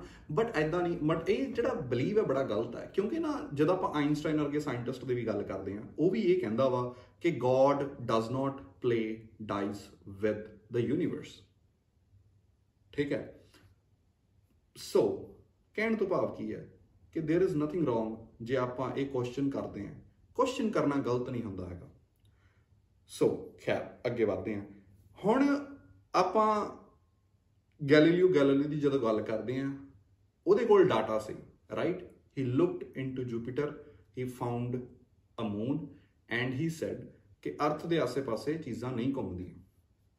ਹਜੇ ਤੱਕ ਵੀ ਕੋਈ ਬਹੁਤ ਜ਼ਿਆਦਾ ਜਿਹੜਾ ਸਾਇੰਟਿਫਿਕ ਕੋਈ ਡਿਸਕਵਰੀਜ਼ ਨਹੀਂ ਸੀ ਹੋਈਆਂ ਜਿਹਦੇ ਜ਼ਰੀਏ ਯੂਨੀਵਰਸ ਦਾ ਪਤਾ ਲੱਗ ਸਕੇ। ਜਿਹੜੀ ਸਭ ਤੋਂ ਪਹਿਲੀ ਇੰਪੋਰਟੈਂਟ ਡਿਸਕਵਰੀ ਹੋਈ ਸੀ, ਉਹ ਮੈਨੂੰ ਐ ਲੱਗਦਾ ਕਿ ਸ਼ਾਇਦ ਨਿਊਟਨ ਨੇ ਕੀਤੀ। ਕਿਉਂ? ਕਿਉਂਕਿ ਨਿਊਟਨ ਨੇ ਆਈਡੀਆ ਦਿੱਤਾ ਗ੍ਰੈਵਿਟੇਸ਼ਨਲ ਫੋਰਸ ਦਾ। ਗ੍ਰੈਵਿਟੀ ਦਾ ਜਿਹੜਾ ਆਈਡੀਆ ਸੀ, ਇੰਨਾ ਸਿੰਪਲ ਨਹੀਂ ਸੀ ਕਿ ਉਹਦੇ ਯਾਰ ਉਹਦੇ ਸਿਰ ਤੇ ਉੱਪਰ ਡਿੱਗਿਆ, ਸੇਬ ਤੇ ਉਹ ਕਹਿੰਦਾ ਜੀ ਗ੍ਰੈਵਿਟੀ ਹੁੰਦੀ ਹੈ। No it is much more complex than that ਉਹ ਵੀ ਸੁਣੋ ਕਿਉਂ? ਉਹਦਾ ਰੀਜ਼ਨ ਇਹ ਹੈ ਕਿ ਉਹਨੇ ਇਹ ਗ੍ਰੈਵਿਟੀ ਦੇ ਕਨਸੈਪਟ ਤੋਂ ਗ੍ਰੈਵਿਟੇਸ਼ਨਲ ਫੋਰਸ ਦਾ ਕਨਸੈਪਟ ਪੈਦਾ ਕੀਤਾ। ਉਹਦੇ ਵਿੱਚ ਉਹਨੇ ਕਿਹਾ ਕਿ ਦੋ ਜਿਹੜੀਆਂ ਪਲੈਨੇਟਰੀ ਆਬਜੈਕਟਸ ਨੇ, ਉਹ ਉਹ ਹੁੰਦਾ ਕੀ ਹੈ ਕਿ ਉਹਨਾਂ, ਉਹ ਇੱਕ ਦੂਜੇ ਨੂੰ ਅਟਰੈਕਟ ਕਰਦੀਆਂ। ਉਹ ਡਾਇਰੈਕਟਲੀ ਡਿਪੈਂਡ ਕਰਦਾ ਉਹਨਾਂ ਦੇ weight ਤੇ ਤੇ ਇਨਵਰਸਲੀ ਡਿਪੈਂਡ ਕਰਦਾ ਉਹਨਾਂ ਦੇ ਜਿਹੜਾ ਵਿਚਲਾ ਡਿਸਟੈਂਸ ਹੁੰਦਾ। ਤੇ ਉਹਨੇ ਇਹਨੂੰ ਮੈਥਮੈਟੀਕਲ ਫਾਰਮੂਲੇ ਦੇ ਵਿੱਚ ਪਾਇਆ ਜਿਹਦਾ ਸੀਗਾ F g ਗ੍ਰੈਵਿਟੇਸ਼ਨਲ ਕਨਸਟੈਂਟ ਹਨਾ? ਤੇ m1 m2 ਦੋਨਾਂ objects the mass divided by square root of sorry power of 2 right of the distance between the two heavy objects and ਉਹਨੇ ਕਿਹਾ ਕਿ ਜਿਹੜਾ ਵੀ ਚੀਜ਼ਾਂ ਗੋਲ-ਗੋਲ ਨਹੀਂ ਘੁੰਮਦੀਆਂ ਵੀ ਐਨਾ ਨਹੀਂ ਹੈਗਾ ਕਿ ਚੀਜ਼ਾਂ ਗੋਲ ਘੁੰਮ ਰਹੀਆਂ ਵਾ ਜਿਹੜਾ ਚੀਜ਼ਾਂ ਦੇ ਘੁੰਮਣ ਦਾ ਪੈਟਰਨ ਆ ਉਹ ਡਿਪੈਂਡ ਕਰਦਾ ਦੋਨਾਂ ਦੇ ਮਾਸ ਤੇ ਵੀ ਦੋਨਾਂ ਆਬਜੈਕਟਸ ਦਾ ਮਾਸ ਕਿੱਦਾਂ ਵਾ ਠੀਕ ਹੈ ਐਂਡ ਹੀ ਸੈਡ ਯੂਨੀਵਰਸ ਦੇ ਵਿੱਚ ਕੁਝ ਵੀ ਸਟੇਸ਼ਨਰੀ ਨਹੀਂ ਹੁੰਦਾ everything is moving because of the gravitational force and ਉਹਨੇ ਕਿਹਾ ਗੋਲ ਘੁੰਮਣ ਦੀ ਜਗ੍ਹਾ ਜਿਹੜੀਆਂ ਇਹ ਚੀਜ਼ਾਂ ਨੇ ਇਹ ਐਲਿਪਟੀਕਲ ਘੁੰਮਦੀਆਂ ਨੇ ਖੈਰ ਨਿਊਟਨ ਨੇ ਆਈਡੀਆਜ਼ ਹੋਰ ਵੀ ਬੜੇ ਦਿੱਤੇ ਸੀ ਯੂਨੀਵਰਸ ਦੀ ਕ੍ਰੀਏਸ਼ਨ ਨੂੰ ਲੈ ਕੇ ਜਾਂ ਹੋਰ ਚੀਜ਼ਾਂ ਨੂੰ ਲੈ ਕੇ ਮਗਰ ਆਪਾਂ ਉਹਨਾਂ ਨੂੰ ਐਕਸਪਲੋਰ ਨਹੀਂ ਕਰਨਾ ਵੀ ਵਿਲ ਅੰਡਰਸਟੈਂਡ ਦਿਸ ਕਿ ਉਹਨੇ ਕੀ ਕਿਹਾ ਕਿ ਜਿਹੜਾ ਪਹਿਲਾਂ ਮੰਨਿਆ ਜਾਂਦਾ ਸੀ ਕਿ ਤਾਰੇ ਜਾਂ ਹੋਰ ਜਿਹੜੀਆਂ ਸਟੈਲਰ ਆਬਜੈਕਟਸ ਨੇ ਪਲੈਨੇਟਰੀ ਆਬਜੈਕਟਸ ਨੇ ਕਿ ਉਹ ਸਟੇਸ਼ਨਰੀ ਹੈ ਤੇ ਸਿਰਫ ਸੋਲਰ ਸਿਸਟਮ ਘੁੰਮਦਾ ਉਹਨੇ ਇਹ ਚੀਜ਼ ਨੂੰ ਕਿਹਾ ਨਹੀਂ ਯੂਨੀਵਰਸ ਦੇ ਵਿੱਚ ਸਾਰਾ ਕੁਝ ਘੁੰਮ ਰਿਹਾ ਵਾ because of the gravitational field ਠੀਕ ਹੈ ਗ੍ਰੈਵਿਟੇਸ਼ਨਲ ਫੋਰਸ ਤੇ ਉਹਨੇ ਕਿਹਾ there is no constant position in the universe ਠੀਕ ਹੈ? ਬੜਾ ਇੰਟਰਸਟਿੰਗ ਆਈਡੀਆ ਸੀ। ਉਹਨੇ ਇਹਦੇ ਵਾਸਤੇ ਗੈਲੀਲੀਓ ਦਾ ਇੱਕ ਗੈਲੀਲੀਓ ਨੇ ਇੱਕ ਐਕਸਪੈਰੀਮੈਂਟ ਕੀਤਾ ਸੀ, ਜਿਹੜਾ ਉਹਨੇ ਕੀ ਕੀਤਾ? ਟਾਵਰ ਆਫ ਪੀਸਾ ਤੇ ਗਿਆ ਲੀਨਿੰਗ ਟਾਵਰ ਆਫ ਪੀਸਾ ਹਨਾ? ਤੇ ਉਹਨੇ ਉੱਥੇ ਜਾ ਕੇ ਇੱਕ ਲੈਡ ਦੀ ਬਾਲ ਲਿੱਤੀ, ਉਹ ਸਿੱਟਤੀ। ਇੱਕ ਉਹਨੇ ਫੰਗ ਲਿੱਤਾ ਕਿਸੇ ਜਾਨਵਰ ਦਾ ਨਾ, ਪੰਖ, ਉਹ ਸਿੱਟਤਾ। ਲੈਡ ਦੀ ਬਾਲ ਨੀਚੇ ਡਿੱਗੀ, ਉਹ ਕਹਿੰਦਾ ਕਿ ਜਿਹੜੀ 에ਅਰ ਦੀ ਰੈਜ਼ਿਸਟੈਂਸ ਹੈ ਠੀਕ ਹੈ, ਕਿਉਂਕਿ ਉਹਦਾ ਮਾਸ ਘੱਟ ਹੈ ਫੈਦਰ ਦਾ, ਤਾਂ ਉਹਨੂੰ ਰੈਜ਼ਿਸਟ ਕਰਦੀ ਹੈ ਤੇ ਉੱਪਰ ਉਹ ਉਹ ਜ਼ਿਆਦਾ ਟਾਈਮ ਲੈਂਦਾ ਡਿੱਗਣ ਨੂੰ, ਜਦਕਿ ਲੈਡ ਬਾਲ ਬਿਕੋਜ਼ ਹੈਵੀ ਹੈ, ਉਹ ਛੇਤੀ ਨੀਚੇ ਡਿੱਗਦੀ ਹੈ। ਐਂਡ ਦਾ ਸੇਮ ਆਈਡੀਆ ਜਿਹੜਾ ਸੀਗਾ, ਇਹਨੂੰ ਨਿਊਟਨ ਨੇ ਚੱਕਿਆ। ਨਿਊਟਨ ਕਹਿੰਦਾ, ਯਾਰ ਦੇਖੋ, ਚੀਜ਼ਾਂ ਦੇ, ਉਹਨਾਂ ਦੇ ਵਿੱਚ ਮਾਸ ਦਾ ਡਿਫਰੈਂਸ ਹੈ, ਹੈਨਾ? ਇਸ ਕਰਕੇ ਉਹ ਗ੍ਰੈਵਿਟੀ ਦੇ ਨਾਲ ਡਿਫਰੈਂਟ ਬਿਹੇਵ ਕਰ ਰਹੀਆਂ। ਇਮੇਜਿਨ ਕਰੋ, ਜਦੋਂ ਅਸੀਂ ਪਲੈਨਟਸ ਦੀ ਗੱਲ ਕਰਦੇ ਹਾਂ ਬੜੇ ਬੜੇ ਤਾਰਿਆਂ ਦੀ ਗੱਲ ਕਰਦੇ ਹਾਂ, ਉਹਨਾਂ ਦਾ ਬਿਹੇਵੀਅਰ ਬਹੁਤ ਡਿਫਰੈਂਟ ਹੋਊਗਾ it is way too complicated ਕਿ ਅਸੀਂ ਇਹਨੂੰ ਅੰਡਰਸਟੈਂਡ ਕਰ ਸਕੀਏ ਐਨੇ ਉਹਦੇ ਨਿਊਟਨ ਨੇ ਉਹਦੇ ਵਾਸਤੇ ਮਾਸ ਵੀ ਉਹਦੇ ਵਾਸਤੇ ਸੌਰੀ ਮੈਥਮੈਟਿਕਸ ਵੀ ਡਿਵਾਈਸ ਕੀਤਾ ਠੀਕ ਹੈ ਮੈਥਮੈਥ ਇਕੁਏਸ਼ਨਸ ਲੱਭੀਆਂ ਕਿੱਦਾਂ ਤੁਸੀਂ ਚੀਜ਼ਾਂ ਨੂੰ ਕੈਲਕੂਲੇਟ ਕਰ ਸਕਦੇ ਹੋ ਸੋ ਨਿਊਟਨ ਨੇ ਤੁਹਾਨੂੰ ਦੱਸਿਆ ਕਿ ਯੂਨੀਵਰਸ ਦੇ ਵਿੱਚ ਜਿਹੜੀਆਂ ਵੱਡੀਆਂ ਚੀਜ਼ਾਂ ਨੇ ਉਹ ਕਿੱਦਾਂ ਮੂਵ ਕਰਦੀਆਂ ਠੀਕ ਹੈ ਉਹਨੇ ਆਈਡੀਆ ਦਿੱਤਾ there is no constant position of any stellar being in the universe ਠੀਕ ਹੈ ਹੁਣ ਦੂਜਾ ਜਿਹੜਾ ਸਾਇੰਟਿਸਟ ਹੋਇਆ ਸੀ, ਉਹ ਸਾਇੰਟਿਸਟ ਹੋਇਆ ਆਇਨਸਟਾਈਨ ਜੇ ਤੁਸੀਂ ਆਇਨਸਟਾਈਨ ਨੂੰ ਸੁਣਿਆ ਜਾਂ ਸੌਰੀ ਆਇਨਸਟਾਈਨ ਨੂੰ ਪੜ੍ਹਿਆ ਤਾਂ ਤੁਹਾਨੂੰ ਪਤਾ ਹੋਊਗਾ ਹਨਾ ਉਹਦੀ ਇੱਕ ਥਿਊਰੀ ਦੀ ਗੱਲ ਕਰਦੇ ਆ ਥਿਊਰੀ ਆਫ ਜਨਰਲ ਰਿਲੇਟਿਵਿਟੀ ਹੁਣ ਜਨਰਲ ਰਿਲੇਟਿਵਿਟੀ ਕੀ ਹੁੰਦੀ ਹੈ? ਜੇ ਤੁਹਾਨੂੰ ਨਹੀਂ ਪਤਾ let's explore it a little bit ਉਹ ਕੀ ਕਹਿੰਦਾ ਜਨਰਲ ਰਿਲੇਟਿਵਿਟੀ ਦੇ ਵਿੱਚ? ਕਿ ਗ੍ਰੈਵਿਟੇਸ਼ਨਲ ਜਿਹੜੀ ਗ੍ਰੈਵਿਟੀ ਜਿਹੜੀ ਹੁੰਦੀ ਆ ਇੱਕ ਫੋਰਸ ਨਹੀਂ ਹੈ ਇਹ ਸਪੇਸ ਟਾਈਮ ਫੈਬਰਿਕ ਦੇ ਵਿੱਚ ਇੱਕ ਬੈਂਡ ਹੈ ਜਿਹੜਾ ਆਬਜੈਕਟ ਦੇ ਮਾਸ ਕਰਕੇ ਕ੍ਰੀਏਟ ਹੁੰਦਾ ਵਾ। ਠੀਕ ਹੈ ਤੇ ਉਹ ਜਨਰਲ ਰਿਲੇਟਿਵਿਟੀ ਦੇ ਵਿੱਚ ਕਹਿੰਦਾ ਕਿ ਜਿਹੜਾ ਅਸੀਂ ਟਾਈਮ ਐਕਸਪੀਰੀਅੰਸ ਕਰਦੇ ਹਾਂ ਉਹ ਟਾਈਮ ਰਿਲੇਟਿਵ ਹੁੰਦਾ ਸਪੇਸ ਦੇ ਵਿੱਚ ਯੂਨੀਵਰਸ ਦੇ ਵਿੱਚ, ਤੁਹਾਡੀ ਜਿਹੜੀ ਪੋਜੀਸ਼ਨ ਹੈ ਉਹਦੇ ਉੱਪਰ ਐਂਡ ਉਹਨੇ ਆਈਡੀਆ ਪ੍ਰਪੋਜ਼ ਕੀਤਾ ਕਿ there is no constant time ਕਿ ਟਾਈਮ ਕਨਸਟੈਂਟ ਨਹੀਂ ਹੈਗਾ ਕਹਿਣ ਤੋਂ ਭਾਵ ਕਿ ਟਾਈਮ ਜਿਹੜਾ ਮੈਂ ਫੀਲ ਕਰ ਰਿਹਾ ਹਾਂ ਉਹ ਜਿਹੜਾ ਤੁਸੀਂ ਟਾਈਮ ਫੀਲ ਕਰ ਰਹੇ ਹੋ ਉਹ ਤੋਂ ਕੰਪਲੀਟਲੀ ਡਿਫਰੈਂਟ ਹੈ ਸਪੀਡ ਉਹਨਾਂ ਦੀ ਡਿਫਰੈਂਟ ਹੈ ਐਂਡ ਇਹ ਬਹੁਤ ਹੱਦ ਤੱਕ it is the correct statement ਬਹੁਤ ਹੱਦ ਤੱਕ it is the correct statement ਜਿਵੇਂ ਇੱਕ ਇੱਕ ਐਸਟਰੋਨੌਟ ਹੋਇਆ ਮਾਰਕ ਕੈਲੀ ਉਹਦਾ ਭਰਾ ਵਾ ਸਕਾਟ ਕੈਲੀ ਠੀਕ ਹੈ? ਦੋਨੇ ਟਵਿਨਸ ਨੇ, ਮਾਰਕ ਕੈਲੀ ਨੇ ਆਈ ਥਿੰਕ ਸਾਲ 2 ਸਾਲ ਸਪੇਸ ਦੇ ਵਿੱਚ ਲਾਏ। ਜਦੋਂ ਵਾਪਸ ਆਉਂਦਾ ਅਰਥ ਤੇ, ਤਾਂ ਉਹਨੂੰ ਉਹਦੇ ਟਵਿਨ ਦੇ ਕੋਲੇ ਖੜਾ ਕੀਤਾ ਜਾਂਦਾ, ਤਾਂ ਉਹ ਆਪਣੇ ਟਵਿਨ ਤੋਂ ਯੰਗਰ ਲੱਗਦਾ ਵਾ। ਠੀਕ ਹੈ? ਉਹਦਾ ਰੀਜ਼ਨ ਕੀ ਹੁੰਦਾ? ਕਿ ਸਪੇਸ ਦੇ ਵਿੱਚ ਗ੍ਰੈਵਿਟੀ ਨਹੀਂ ਹੁੰਦੀ। ਸੋ ਤੁਹਾਡੀ ਜਿਹੜੀ ਏਜਿੰਗ ਹੈ, ਉਹ ਸਲੋ ਹੋ ਜਾਂਦੀ ਹੈ। And that is general relativity ਕਹਿਣ ਤੋਂ ਭਾਵ ਕੀ ਹੈ? The time you experience, that is due to the space ਜਿੱਥੇ ਤੁਸੀਂ ਤੁਹਾਡੀ ਪੋਜੀਸ਼ਨ ਕੀ ਹੈ ਯੂਨੀਵਰਸ ਦੇ ਵਿੱਚ, ਉਹਦੇ ਤੇ ਡਿਪੈਂਡ ਕਰਦਾ। ਜਿਹੜੀ ਤੁਸੀਂ ਗ੍ਰੈਵਿਟੀ ਫੀਲ ਕਰ ਰਹੇ ਹੋ, ਉਹਦੇ ਤੇ ਡਿਪੈਂਡ ਕਰਦਾ। ਇਮੇਜਿਨ ਕਰੋ, ਤੁਸੀਂ ਸਪੇਸ 'ਚ ਕਿਤੇ ਇਸ ਜੀ ਜਗ੍ਹਾ ਪਹੁੰਚ ਜਾਵੋ, ਜਿੱਥੇ ਗ੍ਰੈਵਿਟੀ ਬਿਲਕੁਲ ਜ਼ੀਰੋ ਹੋ ਜੇ ਮੇਬੀ ਤੁਸੀਂ ਏਜ ਹੀ ਨਾ ਕਰੋ maybe you will become young forever so ਕੁੜੀਆਂ ਵਾਸਤੇ ਐਡਵਾਈਸ ਹੈ ਕਿ ਜੇ ਤੁਸੀਂ ਹਮੇਸ਼ਾ ਲਈ ਜਵਾਨ ਰਹਿਣਾ, ਤਾਂ ਸਪੇਸ ਦੇ ਵਿੱਚ ਇਹੋ ਜੀ ਜਗ੍ਹਾ ਲੱਭੋ, ਜਿੱਥੇ ਗ੍ਰੈਵਿਟੀ ਨਹੀਂ ਹੈਗੀ। ਖੈਰ।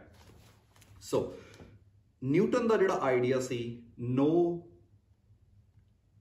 ਕਾਂਸਟੈਂਟ ਔਰ ਯੂ نو ਸਟੈਟਿਕ ਪੋਜੀਸ਼ਨ ਕਿ ਕਾਂਸਟੈਂਟ ਪੋਜੀਸ਼ਨ ਨਹੀਂ ਚੀਜ਼ਾਂ ਮੂਵ ਕਰ ਰਹੀਆਂ ਆਇਨਸਟਾਈਨ ਨੇ ਆਈਡੀਆ ਦਿੱਤਾ ਕਿ no constant time time is different right ਇਹ ਦੋ ਜਿਹੜੇ ਯੂਨੀਵਰਸ ਦੀ ਕ੍ਰੀਏਸ਼ਨ ਨੂੰ ਲੈ ਕੇ ਆਈਡੀਆ ਸੀਗੇ ਇਹਨਾਂ ਨੇ ਬੜਾ ਚੀਜ਼ਾਂ ਨੂੰ ਅੰਡਰਸਟੈਂਡ ਕਰਨ 'ਚ ਹੈਲਪ ਕੀਤੀ ਹੁਣ ਜਿਵੇਂ ਆਇਨਸਟਾਈਨ ਦਾ ਇੱਕ ਹੋਰ ਥਿਊਰਮ ਹੈ ਰਾਈਟ ਜਿਹਨੂੰ ਅਸੀਂ ਕਹਿੰਦੇ ਆ E mc2 ਹੁਣ ਲੋਕ ਕਹਿੰਦੇ ਆ ਯਾਰ ਕਿ ਵੀ ਹਾਂ, ਵੀ ਜਦੋਂ ਅਸੀਂ ਇੰਨੀ ਸਪੀਡ ਤੇ ਮੂਵ ਕਰਾਂਗੇ, ਇੰਨਾ ਮਾਸ ਅਸੀਂ ਲੂਜ਼ ਕਰਾਂਗੇ, ਇੰਨੀ એનર્ਜੀ ਪ੍ਰੋਡਿਊਸ ਹੋਊਗੀ। ਜਿਹੜਾ ਨਿਊਕਲੀਅਰ ਬੰਬ ਹੁੰਦਾ, ਉਹਦੇ ਵਿੱਚ ਇਹ ਇਕੁਏਸ਼ਨ ਲੱਗਦੀ ਹੈ ਕਿ ਕਿੰਨਾ ਮਾਸ ਹੈ, ਉਹ ਤੋਂ ਅਸੀਂ x amount of energy produce ਕਰ ਲਈ। ਮਗਰ ਇਹ ਆਪੋਜ਼ਿਟ ਵੇ 'ਚ ਵੀ ਕੰਮ ਕਰਦੀ ਹੈ ਕਿ ਜਦੋਂ ਯੂਨੀਵਰਸ ਬਣਿਆ ਹੋਊਗਾ, ਹਨਾ? ਉਦੋਂ એનર્ਜੀ ਸੀ। ਉਹ એનર્ਜੀ ਨੇ ਮਾਸ ਨੂੰ ਕਿੱਦਾਂ ਬਣਾਇਆ? ਇਹ ਉਹਦੀ ਵੀ ਥਿਊਰਮ ਹੈ। ਉਹਦੇ ਤੇ ਜ਼ਿਆਦਾ ਕੰਮ ਕਰਦੀ ਹੈ ਕਿਉਂਕਿ E is equal to mc square ਅਸੀਂ ਡੇ ਟੂ ਡੇ ਲਾਈਫ 'ਚ ਇਹਨੂੰ ਵਿਟਨੈਸ ਨਹੀਂ ਕਰਦੇ ਹੈਗੇ। We don't witness it in day to day life ਠੀਕ ਹੈ? ਸੋ ਹੁਣ ਤੱਕ ਆਪਾਂ ਤੁਸੀਂ ਸੁਣ, ਸੋਚ ਰਹੇ ਹੋਵੋਗੇ ਕਿ ਯਾਰ ਇੱਧਰ ਉੱਧਰ ਦੀਆਂ ਕਹਾਣੀਆਂ ਸੁਣਾਈ ਜਾ ਰਿਹਾ। ਕ੍ਰੀਏਸ਼ਨ ਆਫ ਯੂਨੀਵਰਸ ਤੇ ਗੱਲ ਹੀ ਨਹੀਂ ਕਰ ਰਿਹਾ। ਖੈਰ, ਇਹਨਾਂ ਨੂੰ ਅੰਡਰਸਟੈਂਡ ਕਰਨਾ ਜਿਹੜੀਆਂ ਚੀਜ਼ਾਂ ਸੀਗੀਆਂ, ਇਹਨਾਂ ਨੂੰ ਬੜਾ ਜ਼ਰੂਰੀ ਸੀ। ਠੀਕ ਹੈ? ਅਹ, ਇਹਨਾਂ ਦੀ ਹਿਸਟਰੀ ਨੂੰ ਅੰਡਰਸਟੈਂਡ ਕਰਨਾ ਬੜਾ ਜ਼ਰੂਰੀ ਸੀ।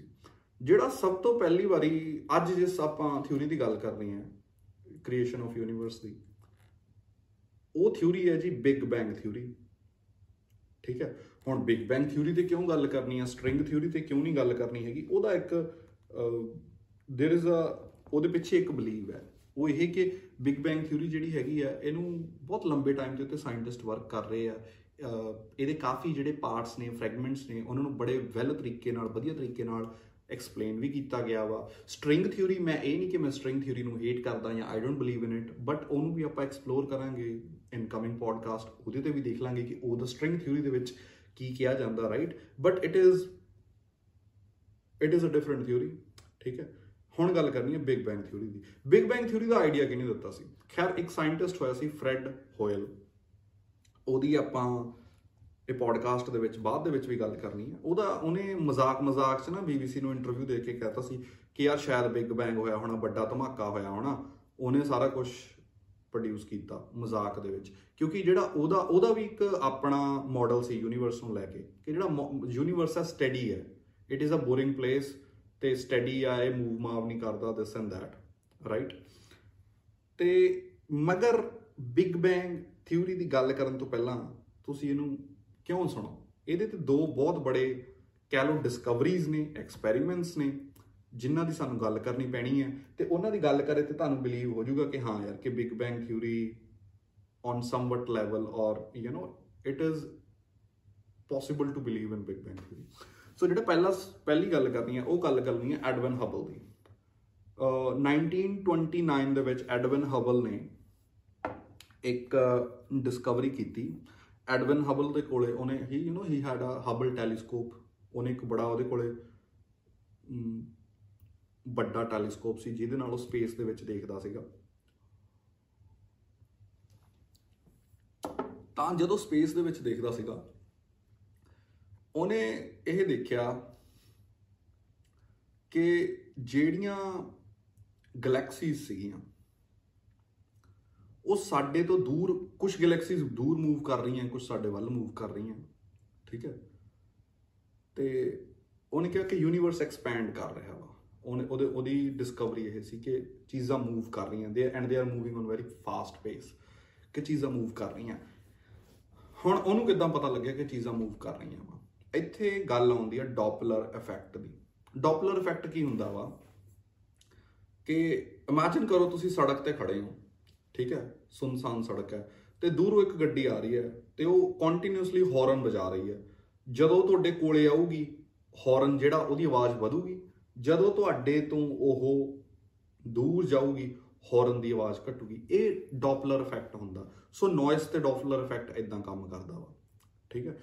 ਜੇ ਤੁਸੀਂ ਬਿਗ ਬੈਂਗ ਥਿਊਰੀ ਦੇਖਦੇ ਹੋ, ਹਨਾ? ਪਹਿਲੇ ਸੀਜ਼ਨ ਦੇ ਵਿੱਚ ਆਈ ਥਿੰਕ ਜਦੋਂ ਪੈਨੀ ਹੈਲੋਵੀਨ ਦੀ ਪਾਰਟੀ ਰੱਖਦੀ ਹੁੰਦੀ ਹੈ ਤਾਂ ਸ਼ੈਲਡਨ ਜਿਹੜੇ ਕੱਪੜੇ ਪਾ ਕੇ ਜਾਂਦਾ ਹੁੰਦਾ ਨਾ ਬਲੈਕ ਐਂਡ ਵਾਈਟ ਸਟ੍ਰਾਈਪਸ ਵਾਲੇ, ਇਹ ਉਹੀ ਡੋਪਲਰ ਇਫੈਕਟ ਆ, ਠੀਕ ਹੈ? ਹੁਣ ਲਾਈਟ ਦੇ ਨਾਲ ਇਹ ਡਿਫਰੈਂਟ ਕੰਮ ਕਰਦਾ ਵਾ। ਜਦੋਂ ਕੋਈ ਸੋਰਸ ਹੈ, ਜਿਹੜਾ ਲਾਈਟ ਪ੍ਰੋਡਿਊਸ ਕਰ ਰਿਹਾ, ਤੇ ਉਹ ਸਾਡੇ ਤੋਂ ਦੂਰ ਭੱਜ ਰਿਹਾ ਵਾ, ਠੀਕ ਹੈ? ਤਾਂ ਜਿਹੜੀ ਉਹ ਲਾਈਟ ਦੀ ਵੇਵਲੈਂਥ ਆ, ਉਹ ਰੈੱਡ ਲਾਈਟ ਨਾਲ ਮੈਚ ਕਰੂਗੀ। ਰੈੱਡ ਲਾਈਟ ਦੀ ਡਿਫਰੈਂਟ ਵੇਵਲੈਂਥ ਹੁੰਦੀ ਹੈ। ਜਦੋਂ ਆਪਾਂ ਗੱਲ ਕਰਦੇ ਆ ਨਾ rainbow the VIBGYOR violet indigo blue yellow orange green no VIBGYOR violet indigo blue green yellow orange and red ਠੀਕ ਹੈ? ਸੋ ਇਹਨਾਂ ਦੀ ਵੇਵਲੈਂਥ ਵੱਖਰੀ ਹੁੰਦੀ ਹੈ ਜਦੋਂ ਕੋਈ ਸੋਰਸ ਆਫ ਲਾਈਟ ਤੁਹਾਡੇ ਤੋਂ ਅਵੇ ਮੂਵ ਕਰਦਾ, ਤਾਂ ਉਹਦੀ ਵੇਵਲੈਂਥ ਰੈਡ ਦੇ ਵੱਲ ਸ਼ਿਫਟ ਹੋ ਜਾਂਦੀ ਹੈ। ਤੇ ਜਦੋਂ ਕੋਈ ਸੋਰਸ ਆਫ ਲਾਈਟ ਤੁਹਾਡੇ ਵੱਲ ਮੂਵ ਕਰਦਾ ਬਲੂ ਹੋ ਜਾਂਦੀ ਹੈ। ਜਦੋਂ ਤੁਹਾਡੇ ਤੋਂ ਅਵੇ ਮੂਵ ਕਰਦਾ ਰੈੱਡ ਹੋ ਜਾਂਦੀ ਹੈ। ਠੀਕ ਹੈ? ਤਾਂ ਉਹਨੇ ਦੇਖਿਆ ਕਿ ਜਿਹੜੀਆਂ ਗੈਲੈਕਸੀਜ਼ ਤੁਹਾਡੇ ਤੋਂ ਅਵੇ ਵੀ ਕਾਫੀ ਗੈਲੈਕਸੀਜ਼ ਤੁਹਾਡੇ ਤੋਂ ਅਵੇ ਮੂਵ ਕਰ ਰਹੀਆਂ, ਉਹਨਾਂ 'ਚ ਰੈੱਡ ਸ਼ਿਫਟ ਹੈ ਤੇ ਉਹ ਗੈਲੈਕਸੀਜ਼ ਬਹੁਤ ਜ਼ਿਆਦਾ ਸੀ। ਐਂਡ ਦੈਨ ਉਹਨੇ ਦੇਖਿਆ ਕਿ ਕੁਝ ਗੈਲੈਕਸੀਜ਼ ਕੋਲੇ ਮੂਵ ਕਰ ਰਹੀਆਂ ਬਲੂ ਸ਼ਿਫਟ ਸੀ, ਕਿਸੇ 'ਚ green shift C. And that's how he figured out ਕਿ ਕਾਫੀ ਗੈਲੈਕਸੀਜ਼ ਜਿਹੜੀਆਂ ਵਾ, ਉਹ ਤੁਹਾਡੇ ਤੋਂ ਦੂਰ ਮੂਵ ਕਰ ਰਹੀਆਂ ਵਾ। ਠੀਕ ਹੈ?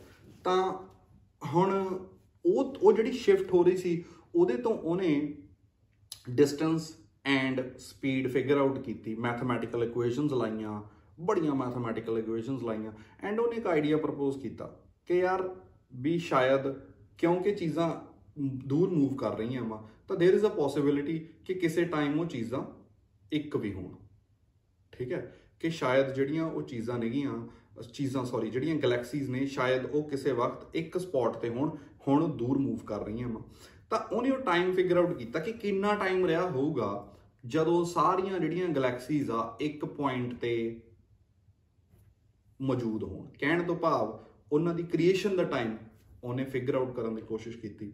ਤੇ ਇਹਦੇ ਵਿੱਚ ਹੁਣ ਇੰਨਾ ਈਜ਼ੀ ਨਹੀਂ ਹੈਗਾ, ਹਨਾ? ਤੁਸੀਂ ਕਹੋਗੇ, ਯਾਰ, ਉਹ ਦੂਰ ਮੂਵ ਕਰ ਰਹੀਆਂ ਵੈਲੋਸਿਟੀ ਤੁਹਾਨੂੰ ਪਤਾ ਵਾ ਡਿਸਟੈਂਸ ਤੁਹਾਨੂੰ ਪਤਾ ਵਾ, ਤਾਂ ਤੁਹਾਨੂੰ ਟਾਈਮ ਤੁਸੀਂ ਫਿਗਰ ਆਊਟ ਕਰ ਸਕਦੇ ਹੋ। ਕਿਉਂਕਿ ਇਹ ਬੜਾ, ਇਹ ਇਹ ਬਹੁਤ ਸਿੰਪਲ ਹੈ, ਕਿਉਂਕਿ ਜਦੋਂ ਯੂਨੀਵਰਸ ਕ੍ਰੀਏਟ ਹੋਇਆ ਸੀਗਾ, ਉਦੋਂ ਗੈਲੈਕਸੀਜ਼ ਜਿਹੜੀਆਂ ਸੀ, ਬਹੁਤ ਜ਼ਿਆਦਾ ਸਪੀਡ ਤੇ ਐਕਸਪੈਂਡ ਕਰ ਰਹੀਆਂ ਸੀ। ਹੁਣ ਜਿਹੜੀਆਂ ਵਾ ਗੈਲੈਕਸੀਜ਼ ਘੱਟ ਸਪੀਡ ਤੇ ਐਕਸਪੈਂਡ ਕਰ ਰਹੀਆਂ, ਪਹਿਲੀ ਗੱਲ। ਦੂਜੀ ਗੱਲ ਇਹ ਕਿ ਜਿਹੜੀ ਇਹ ਵੈਲੋਸਿਟੀ ਹੈ, ਹਨਾ it is very much influenced by gravity of stars of other galaxies so ਇਹਦੇ ਵਿੱਚ ਕਾਫੀ ਫੈਕਟਰ ਇਨਵੋਲਵ ਸੀਗੇ। ਤਾਂ ਜਦੋਂ ਉਹਨੇ ਪਹਿਲੀ ਵਾਰੀ ਕੱਢਿਆ ਟਾਈਮ ਕਿ ਯੂਨੀਵਰਸ ਕਿੰਨਾ 올ਡ ਹੋਣਾ, ਉਹਨੇ ਕਿਹਾ ਜੀ 3 ਬਿਲੀਅਨ ਇਅਰਸ ਅਗੋ ਫੇਰ ਕਿਉਂਕਿ ਧਰਤੀ 4.5 ਬਿਲੀਅਨ ਇਅਰਸ 올ਡ ਹੈ। ਇਹ ਤੁਸੀਂ ਜਦੋਂ ਤੁਸੀਂ ਡਿਗਿੰਗ ਕਰਦੇ ਹੋ, ਤੁਸੀਂ ਪੁਰਾਣੀਆਂ ਚਟਾਨਾਂ ਲੱਭੋ, ਉਹਨਾਂ ਦੀ ਕਾਰਬਨ ਡੇਟਿੰਗ ਕਰੋ, ਤੁਹਾਨੂੰ ਪਤਾ ਲੱਗ ਜਾਂਦਾ ਵਾ। How is the possible how is that possible ਕਿ ਅਰਥ ਜਿਹੜੀ ਹੈ, ਉਹ 4.5 ਬਿਲੀਅਨ ਇਅਰਸ 올ਡ ਹੈ, ਮਗਰ ਯੂਨੀਵਰਸ 3 ਬਿਲੀਅਨ ਇਅਰਸ 올ਡ ਹੈ। ਐਂਡ ਦੈਨ ਹੀ ਥੌਟ ਕਿ something is wrong and then after so many scientists helping him out and this and that, and then they figure out ਕਿ it is 13.8 ਇਹਨਾਂ ਨੇ ਇਹਨੂੰ round figure ਕਰਕੇ 14 billion years ਕਹਤਾ give or take ਕਹਿੰਦੇ ਜੀ 14 billion years old ਹੈ so far ਸਾਨੂੰ ਕੁਝ ਵੀ ਇੰਨਾ ਪੁਰਾਣਾ 14 ਬਿਲੀਅਨ ਇਅਰਸ ਤੋਂ ਪੁਰਾਣਾ ਸਪੇਸ ਦੇ ਵਿੱਚ ਮਿਲਿਆ ਨਹੀਂ ਸੋ ਅਸੀਂ ਇਹ ਅਸਿਊਮ ਕਰ ਸਕਦੇ ਹਾਂ ਕਿ 14 ਬਿਲੀਅਨ ਇਅਰਸ ਜਿਹੜਾ ਹੈਗਾ ਵਾ that is the correct time of the creation of universe ਦੂਜਾ ਐਕਸਪੈਰੀਮੈਂਟ 1963 ਦੇ ਵਿੱਚ ਹੋਇਆ ਸੀ, ਆਰਨੋ ਪੈਨਜ਼ੀਅਸ ਨਾਮ ਦਾ ਇੱਕ ਸਾਇੰਟਿਸਟ ਸੀਗਾ, ਉਹਨੇ ਨਾ ਇੱਕ ਐਂਟੀਨਾ ਲਾਇਆ ਹੋਇਆ ਸੀਗਾ, ਰੇਡੀਓ ਐਂਟੀਨਾਸ ਜਿਵੇਂ ਹੁੰਦੇ ਆ ਨਾ। ਤਾਂ ਉਹ ਕੀ ਉਹਨਾਂ ਦੀ ਕੋਸ਼ਿਸ਼ ਕੀ ਸੀ ਕਿ ਵੀ ਸਪੇਸ ਦੇ ਵਿੱਚ ਜਿੰਨੇ ਰੇਡੀਓ ਸਿਗਨਲਸ ਆ, ਵੀ ਉਹਨਾਂ ਨੂੰ ਕੈਚ ਕੀਤਾ ਜਾਵੇ, ਸ਼ਾਇਦ ਕੋਈ ਏਲੀਅਨ ਮਿਲ ਜੇ, ਕੋਈ ਕੁਝ ਡਿਸਕਵਰੀ ਹੋ ਜੇ। ਉਹਨਾਂ ਨੇ ਬਹੁਤ ਵੱਡਾ ਐਂਟੀਨਾ ਲਾਇਆ ਹੋਇਆ ਸੀ। ਤਾਂ ਉਹਨਾਂ ਨੇ ਐਂਟੀਨਾ 'ਚ ਨੋਟਿਸ ਕੀਤਾ ਕਿ ਨੋਇਸ ਬਹੁਤ ਜਨਰੇਟ ਹੋ ਰਹੀ ਸੀ ਐਂਟੀਨਾ ਦੇ ਵਿੱਚ। ਠੀਕ ਹੈ, ਬਹੁਤ ਬੜਾ ਐਂਟੀਨਾ ਉਹਨਾਂ ਨੇ ਰਿਸੀਵਰ ਲਾਇਆ ਹੋਇਆ ਸੀਗਾ। ਐਂਟੀਨਾ ਦਾ ਐਂਟੀਨਾ ਦਾ। ਤੇ ਫਿਰ ਜਦੋਂ ਨੋਇਸ ਉਹਨਾਂ ਨੇ ਦੇਖੀ ਤਾਂ ਜਦੋਂ ਉਹਨਾਂ ਨੇ ਐਂਟੀਨਾ ਦੇ ਅੰਦਰ ਗਏ, ਉਹਨਾਂ ਨੇ ਦੇਖਿਆ ਕਬੂਤਰਾਂ ਨੇ ਉੱਥੇ ਘਰ ਪਾਏ ਹੋਏ। ਠੀਕ ਹੈ, ਬੜਾ ਉਹਨਾਂ ਨੂੰ ਗੁੱਸਾ ਚੜਿਆ ਇਮੇਜਿਨ ਕਰੋ, ਤੁਸੀਂ ਇੱਕ ਸਾਇੰਟਿਸਟ ਹੋ, ਤੁਹਾਡੇ ਕੋਲ ਬੜਾ ਐਕਸਪੈਂਸਿਵ ਇਕਵਿਪਮੈਂਟ ਆ ਐਂਡ ਬਹੁਤ ਵੱਡਾ ਵਾ। ਫਿਰ ਉਹਦੇ ਵਿੱਚ ਕਬੂਤਰ ਬੈਠੇ ਆ, ਉਹਨਾਂ ਨੇ ਕਬੂਤਰਾਂ ਦੀ ਕੀਤੀ ਸਫ਼ਾਈ। ਫਿਰ ਉਹਨਾਂ ਨੇ ਫੇਰ ਨੋਇਸ ਸਿਗਨਲ ਮਿਲ ਰਿਹਾ ਵਾ। ਐਂਡ ਫਿਰ ਉਹਨਾਂ ਨੇ ਉਹਨੂੰ ਘੁਮਾਇਆ ਇੱਧਰ ਉੱਧਰ ਘੁਮਾਇਆ, ਬੜਾ ਕੁਝ ਕੀਤਾ। ਤੇ ਨੋਇਸ ਸਿਗਨਲ ਨਾ ਜਾਵੇ। ਐਂਡ ਫਿਰ ਉਹਨਾਂ ਨੇ ਫਿਗਰ ਆਊਟ ਕੀਤਾ ਯਾਰ ਕਿ ਸ਼ਾਇਦ ਇਹ ਕੁਝ ਹੋ ਸਕਦਾ। ਹੁਣ ਨੋਇਸ ਸਿਗਨਲ ਕੀ ਸੀਗਾ? ਜਦੋਂ ਅਸੀਂ ਰੇਡੀਓ ਚੈਨਲ ਚੇਂਜ ਕਰਦੇ ਆ ਨਾ, ਉਹ ਜਿਹੜੀ ਛਣ ਛਣ ਹੁੰਦੀ ਆ, ਜਿਹੜੇ ਪੁਰਾਣੇ ਟੀਵੀ ਹੁੰਦੇ ਸੀਗੇ, ਜਦੋਂ ਉਹਦੇ ਤੇ ਕੁਝ ਜਦੋਂ ਚੈਨਲ ਤੁਹਾਡਾ ਐਂਟੀਨਾ ਹਿੱਲ ਜਾਂਦਾ ਸੀ ਛਣ ਛਣ ਹੋਣ ਲੱਗ ਜਾਂਦੀ ਸੀਗੀ ਨਾ, ਉਹ ਇਹਨਾਂ ਨੇ ਉਹ ਨੋਇਸ ਲੱਭ ਲਈ ਸੀ। ਹੁਣ ਉਹ ਨੋਇਸ ਹੁੰਦੀ ਕੀ ਹੈ ਉਹਦਾ ਨਾਮ ਹੈ ਜੀ ਕਾਸਮਿਕ ਮਾਈਕ੍ਰੋਵੇਵ ਬੈਕਗ੍ਰਾਉਂਡ ਜਦੋਂ ਯੂਨੀਵਰਸ ਕ੍ਰੀਏਟ ਹੋਇਆ ਸੀਗਾ ਨਾ, ਤਾਂ ਉਹਨੇ ਇੱਕ ਲਾਈਟ ਤੇ ਇੱਕ ਨੋਇਸ ਕ੍ਰੀਏਟ ਕੀਤੀ। ਉਹ ਜਿਹੜੀ ਨੋਇਸ ਹੈ, ਉਹ ਕੂਲ ਡਾਊਨ ਬਣ ਕੇ ਉਹ ਮਾਈਕ੍ਰੋਵੇਵ ਬਣ ਗਈ। ਮਾਈਕ੍ਰੋਵੇਵ ਉਹ ਮਾਈਕ੍ਰੋਵੇਵ ਨਹੀਂ ਜਿਹ ਚ ਆਪਾਂ ਖਾਣਾ ਗਰਮ ਕਰਦੇ ਹਾਂ। ਮਾਈਕ੍ਰੋਵੇਵ ਇੱਕ ਸਪੈਸ਼ਲ ਤਰ੍ਹਾਂ ਦੀ, ਜਦੋਂ ਲਾਈਟ ਜਿਹੜੀ ਹੁੰਦੀ ਹੈ, ਫੈਲ ਜਾਂਦੀ ਹੈ, ਫਿਰ ਉਹ ਛੋਟੀ ਹੋ ਜਾ, ਉਹਦੀ ਵੇਵਲੈਂਥ ਘਟ ਜਾਂਦੀ ਹੈ, ਫਿਰ ਉਹ ਮਾਈਕ੍ਰੋਵੇਵ ਬਣ ਜਾਂਦੀ ਹੈ। ਮਾਈਕ੍ਰੋਵੇਵ ਇੱਕ ਰੇਡੀਏਸ਼ਨ ਦਾ ਨਾਮ ਹੁੰਦਾ ਵਾ। ਠੀਕ ਹੈ? ਸੋ ਮਾਈਕ੍ਰੋਵੇਵ ਉਹ ਨਹੀਂ ਸਾਨੂੰ ਸੋਚਣ ਲੱਗ ਜਾਣਾ ਕਿ ਯੂਨੀਵਰਸ ਨੇ ਨੋਇਸ ਕ੍ਰੀਏਟ ਕੀਤੀ ਲਾਈਟ ਬਣਾਈ ਤੇ ਉਹਦਾ ਇੱਕ ਵੱਡਾ ਮਾਈਕ੍ਰੋਵੇਵ ਬਣ ਗਿਆ। ਠੀਕ ਹੈ? ਤੁਹਾਡੇ ਘਰ ਵਾਲਾ ਮਾਈਕ੍ਰੋਵੇਵ ਨਹੀਂ ਹੈ। ਥਿਸ ਇਜ਼ ਦੀ ਮਾਈਕ੍ਰੋਵੇਵ ਜਿਹੜੀ ਰੇਡੀਏਸ਼ਨ ਘਰ ਵਾਲੇ ਜਿਹੜਾ ਖਾਣਾ ਗਰਮ ਕਰਨ ਵਾਲਾ ਮਾਈਕ੍ਰੋਵੇਵ ਹੁੰਦਾ, ਉਹਦੇ ਵਿੱਚ ਉਹ ਰੇਡੀਏਸ਼ਨ ਯੂਜ਼ ਹੁੰਦੀ ਖਾਣਾ ਗਰਮ ਕਰਨ ਵਾਸਤੇ। ਠੀਕ ਹੈ? ਸੋ ਉਹਨਾਂ ਨੇ ਉਹ ਜਿਹੜੀ ਰੇਡੀਏਸ਼ਨ ਸੀਗੀ, ਉਹ ਫਿਗਰ ਆਊਟ ਕਰ ਲਈ ਸੀ। ਸੋ ਜਿਹੜੀ ਰੇਡੀਓ ਦੀ ਛਣ ਛਣ ਹੁੰਦੀ ਹੈ ਨਾ, ਤੇ ਜਿਹੜੀ ਟੀਵੀ ਦੀ ਵਿੱਚ ਛਣ ਛਣ ਹੁੰਦੀ ਹੈ, ਉਹਦਾ 1% ਜਿਹੜਾ ਹੁੰਦਾ ਨਾ, ਉਹ ਹੁੰਦਾ ਤੁਹਾਡਾ ਬਿਗ ਬੈਂਗ ਥਿਊਰੀ ਦੀ ਨੋਇਸ ਜੀ ਹਾਂ, ਜਦੋਂ ਆਪਾਂ ਰੇਡੀਓ ਚੈਨਲ ਚੇਂਜ ਕਰਦੇ ਹਾਂ ਨਾ, ਤਾਂ ਸਾਰੀ ਜਿਹੜੀ ਦੁਨੀਆ ਵਾ, ਉਹ ਤੁਸੀਂ ਕਹੋ ਕਿ ਬਿਗ ਬੈਂਗ ਦੀ ਜਿਹੜੀ ਨੋਇਸ ਹੈ ਉਹਨੂੰ ਸੁਣਦੀ ਹੈ। ਟੀਵੀ ਦੇ ਵਿੱਚ ਆਪਾਂ ਦੇਖੀ, ਮਗਰ ਸਾਨੂੰ ਪਤਾ ਨਹੀਂ ਸੀ। ਠੀਕ ਕਾਸਮਿਕ ਮਾਈਕ੍ਰੋਵੇਵ ਬੈਕਗ੍ਰਾਉਂਡ ਇਹ ਬਣੀ ਕਿੱਦਾਂ ਸੀ? ਇਹਦੇ ਵਿੱਚ ਆਪਾਂ ਲੇਟਰ ਇਨ ਦਾ ਪੋਡਕਾਸਟ ਆਪਾਂ ਡਿਸਕਸ ਕਰਨਾ। ਸੋ ਇਹ ਜਿਹੜੀਆਂ ਦੋ ਥਿਊਰੀਆਂ ਸੀਗੀਆਂ, ਜਾਂ ਜਿਹੜੀਆਂ ਸੌਰੀ ਇਹ ਜਿਹੜੀਆਂ ਦੋ ਡਿਸਕਵਰੀਜ਼ ਸੀਗੀਆਂ, ਇਹ ਬਹੁਤ ਇੰਪੋਰਟੈਂਟ ਸੀਗੀਆਂ ਇਹਨੂੰ ਸਮਝਣ ਵਾਸਤੇ। ਹੁਣ ਹੁਣ ਹੋਰ ਕੀ ਡਿਸਕਵਰੀ ਹੋ ਸਕਦੀ ਹੈ? ਯਾਰ, ਇਹ ਦੋ, ਇਹ ਜਿਹੜੀਆਂ ਦੋ ਡਿਸਕਵਰੀਜ਼ ਆ ਤੁਹਾਨੂੰ ਲੱਗਦਾ ਹੋਊਗਾ ਕਿ ਯਾਰ ਨਾਟ ਇਨਫ ਹਨਾ?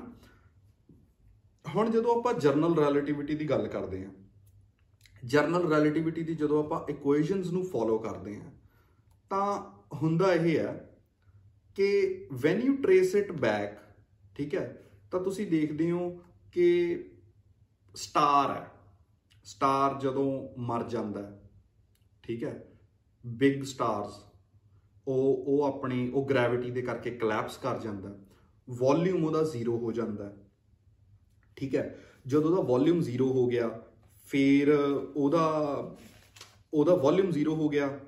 ਠੀਕ ਹੈ? ਐਂਡ ਉਹਦੀ ਡੈਂਸਿਟੀ ਇਨਫਿਨਾਈਟ ਹੋ ਜਾਂਦੀ ਹੈ।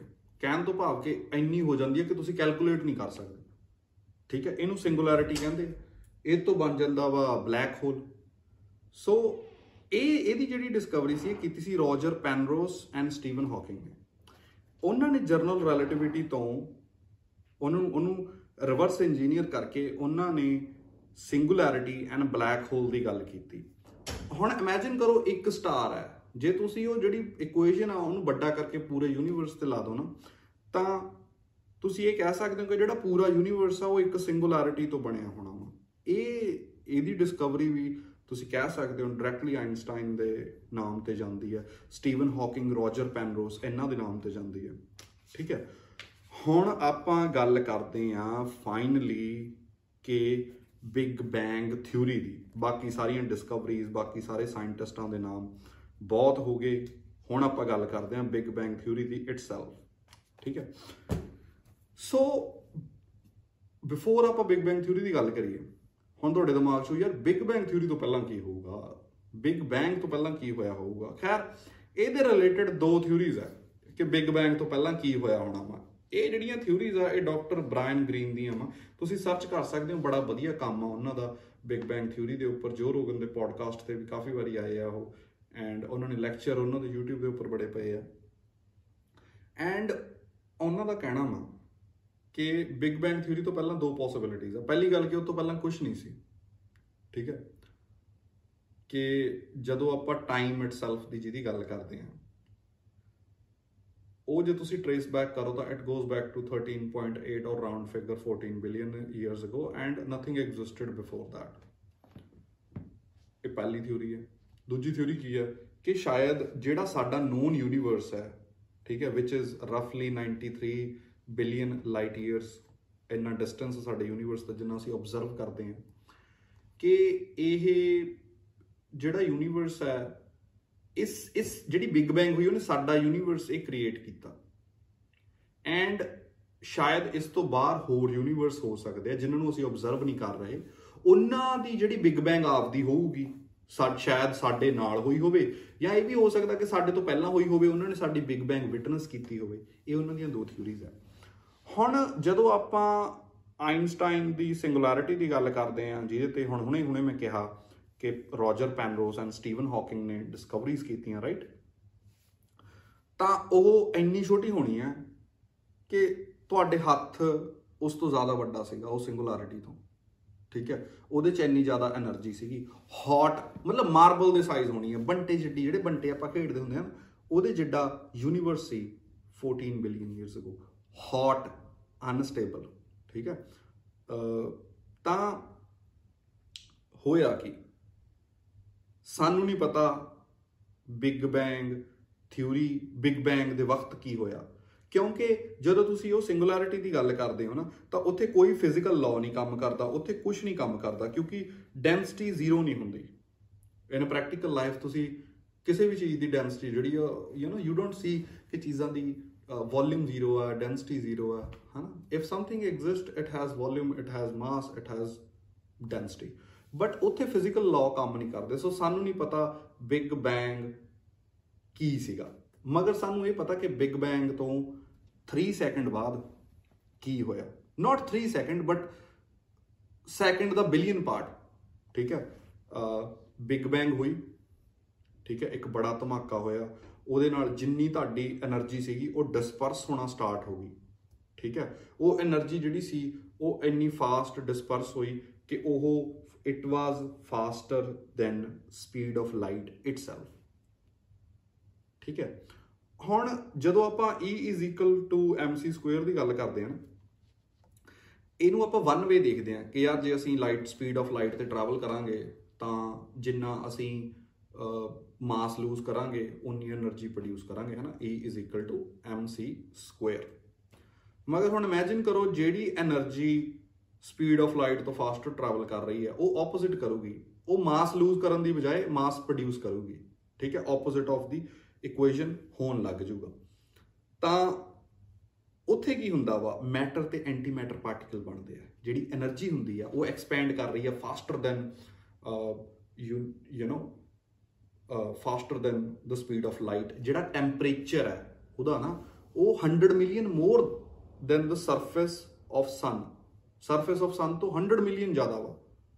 ਤੇ ਉਹਦੇ ਵਿੱਚ ਉਹ ਮੈਟਰ ਤੇ ਐਂਟੀ ਮੈਟਰ ਪਾਰਟੀਕਲ ਬਣਾ ਰਹੇ ਆ। ਹੁਣ ਦੇਖੋ, ਜਿਹੜਾ ਟੈਂਪਰੇਚਰ ਆ ਨਾ, ਇਹਦੀਆਂ ਦੋ ਫਾਰਮਸ ਹੁੰਦੀਆਂ। ਇੱਕ ਤਾਂ ਫਿਜ਼ੀਓਲੋਜੀਕਲ ਫਾਰਮ ਤੁਸੀਂ ਕਿਸੇ ਚੀਜ਼ ਨੂੰ ਚੱਕੋ, ਤੁਸੀਂ ਠੰਡਾ ਜਾਂ ਉਹਨੂੰ ਗਰਮ ਫੀਲ ਕਰਦੇ ਹੋ। ਇੱਕ ਇਹਦੀ ਕੈਮੀਕਲ ਸਾਈਡ ਹੁੰਦੀ ਹੈ। ਕੈਮੀਕਲ ਸਾਈਡ ਕੀ ਹੁੰਦੀ ਹੈ? ਜਦੋਂ ਕੋਈ ਚੀਜ਼ ਹੌਟ ਹੁੰਦੀ ਹੈ ਟੈਂਪਰੇਚਰ ਉਹਦਾ ਵੱਧਦਾ। ਤਾਂ ਜਿਹੜੇ ਮੋਲੀਕਿਊਲਸ ਆ ਵਾਈਬ੍ਰੇਟ ਕਰਦੇ ਆ। ਠੀਕ ਹੈ?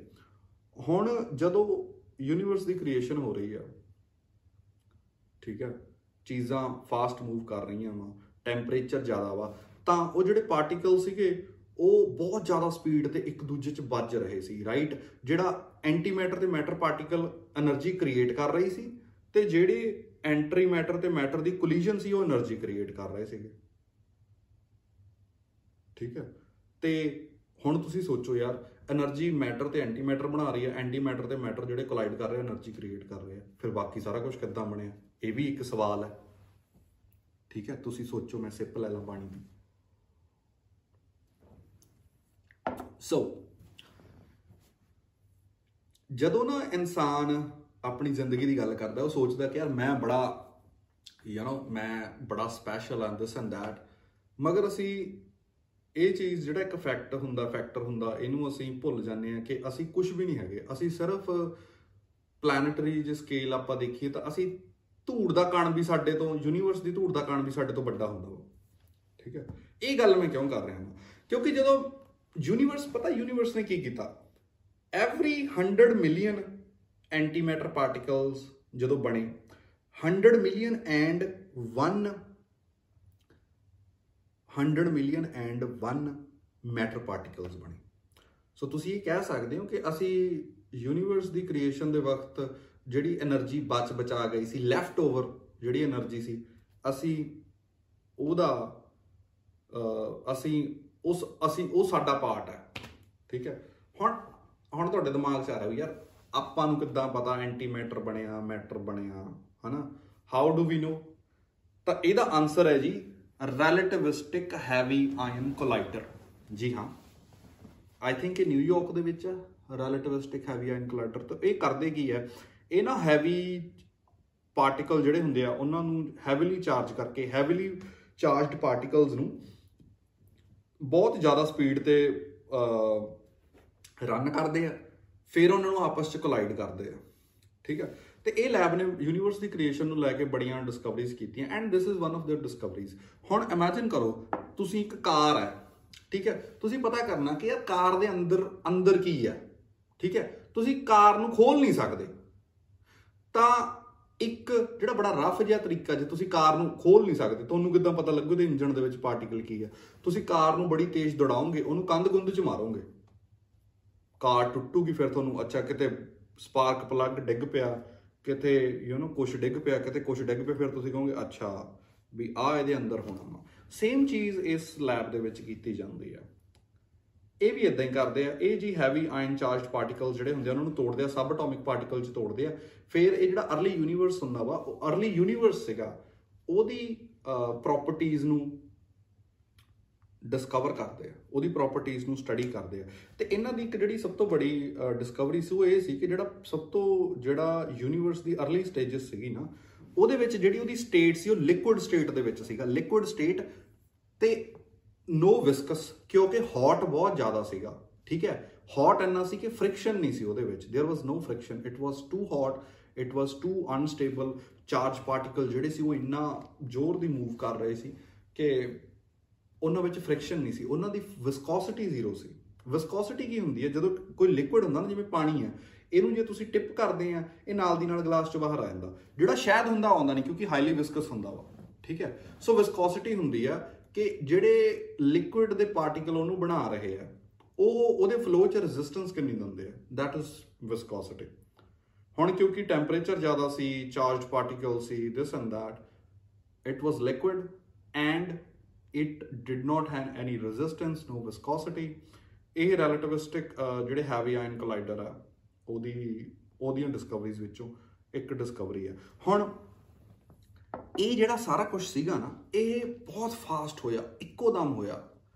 ਸਾਰਾ ਕੁਝ ਹੋਇਆ this and that and after 3 minutes sub atomic particle ਬਣ ਗਏ। ਟੈਂਪਰੇਚਰ ਡਾਊਨ ਹੋਇਆ। ਯੂ نو, ਜਿਹੜਾ ਪਹਿਲਾਂ 100 ਮਿਲੀਅਨ ਸੀਗਾ, ਉਹ ਘਟਿਆ।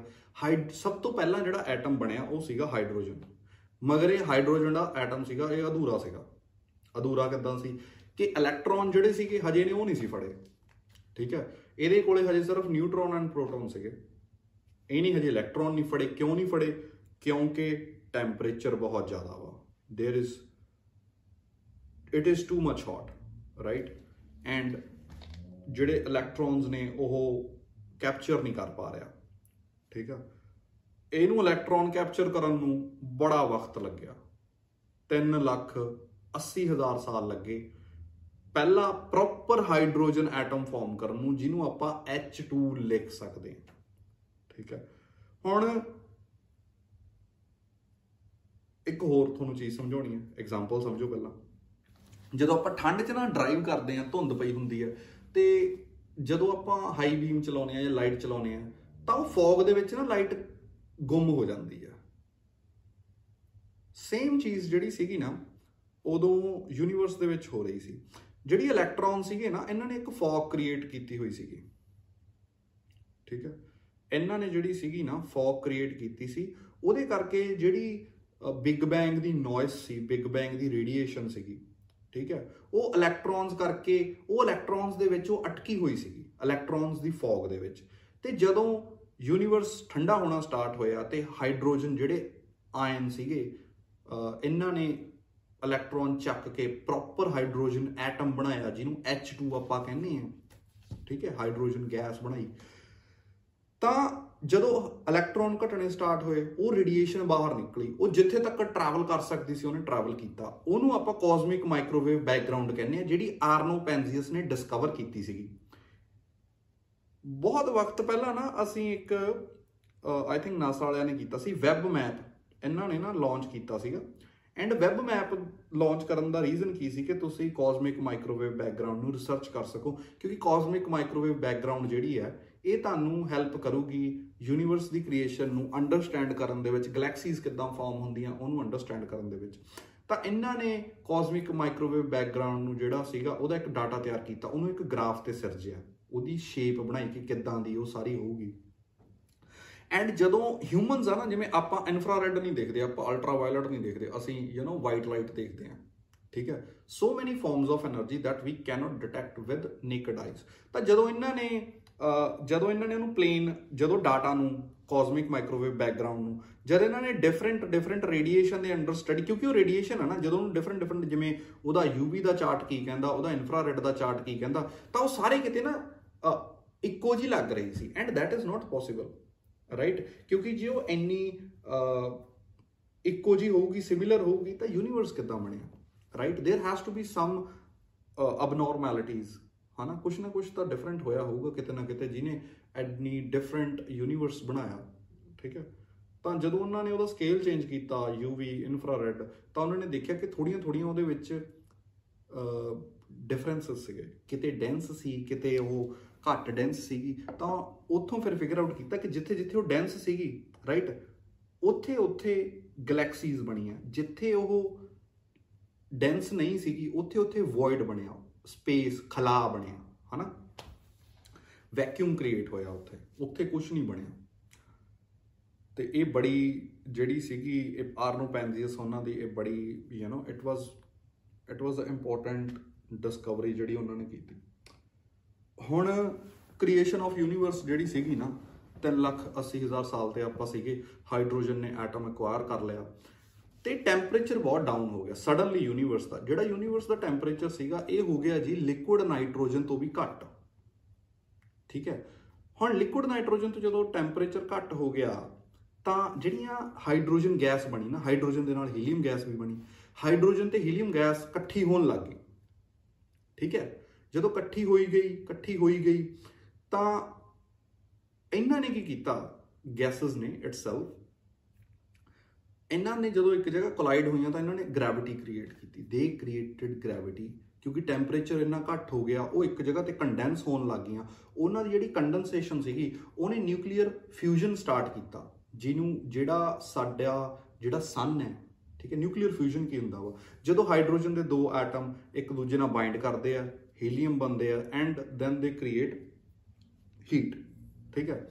ਸੋ ਹੁਣ ਤੁਸੀਂ ਦੇਖੋ ਯੂਨੀਵਰਸ ਕਿੱਡਾ ਵੱਡਾ ਰਾਈਟ 3 ਲੱਖ 80 ਹਜ਼ਾਰ ਜਦੋਂ ਸਾਲ ਹੋ ਗਏ ਸੀਗੇ ਯੂਨੀਵਰਸ ਦੀ ਕ੍ਰੀਏਸ਼ਨ ਨੂੰ, ਤਾਂ it was I think bigger than Milky Way galaxy ਇਹਦਾ ਸਾਈਜ਼ ਮਿਲਕੀ ਵੇ ਗੈਲੈਕਸੀ ਤੋਂ ਜ਼ਿਆਦਾ ਵੱਡਾ ਹੋ ਗਿਆ ਸੀ। ਤੇ ਯੂਨੀਵਰਸ ਜਦੋਂ ਕੂਲ ਡਾਊਨ ਹੋਇਆ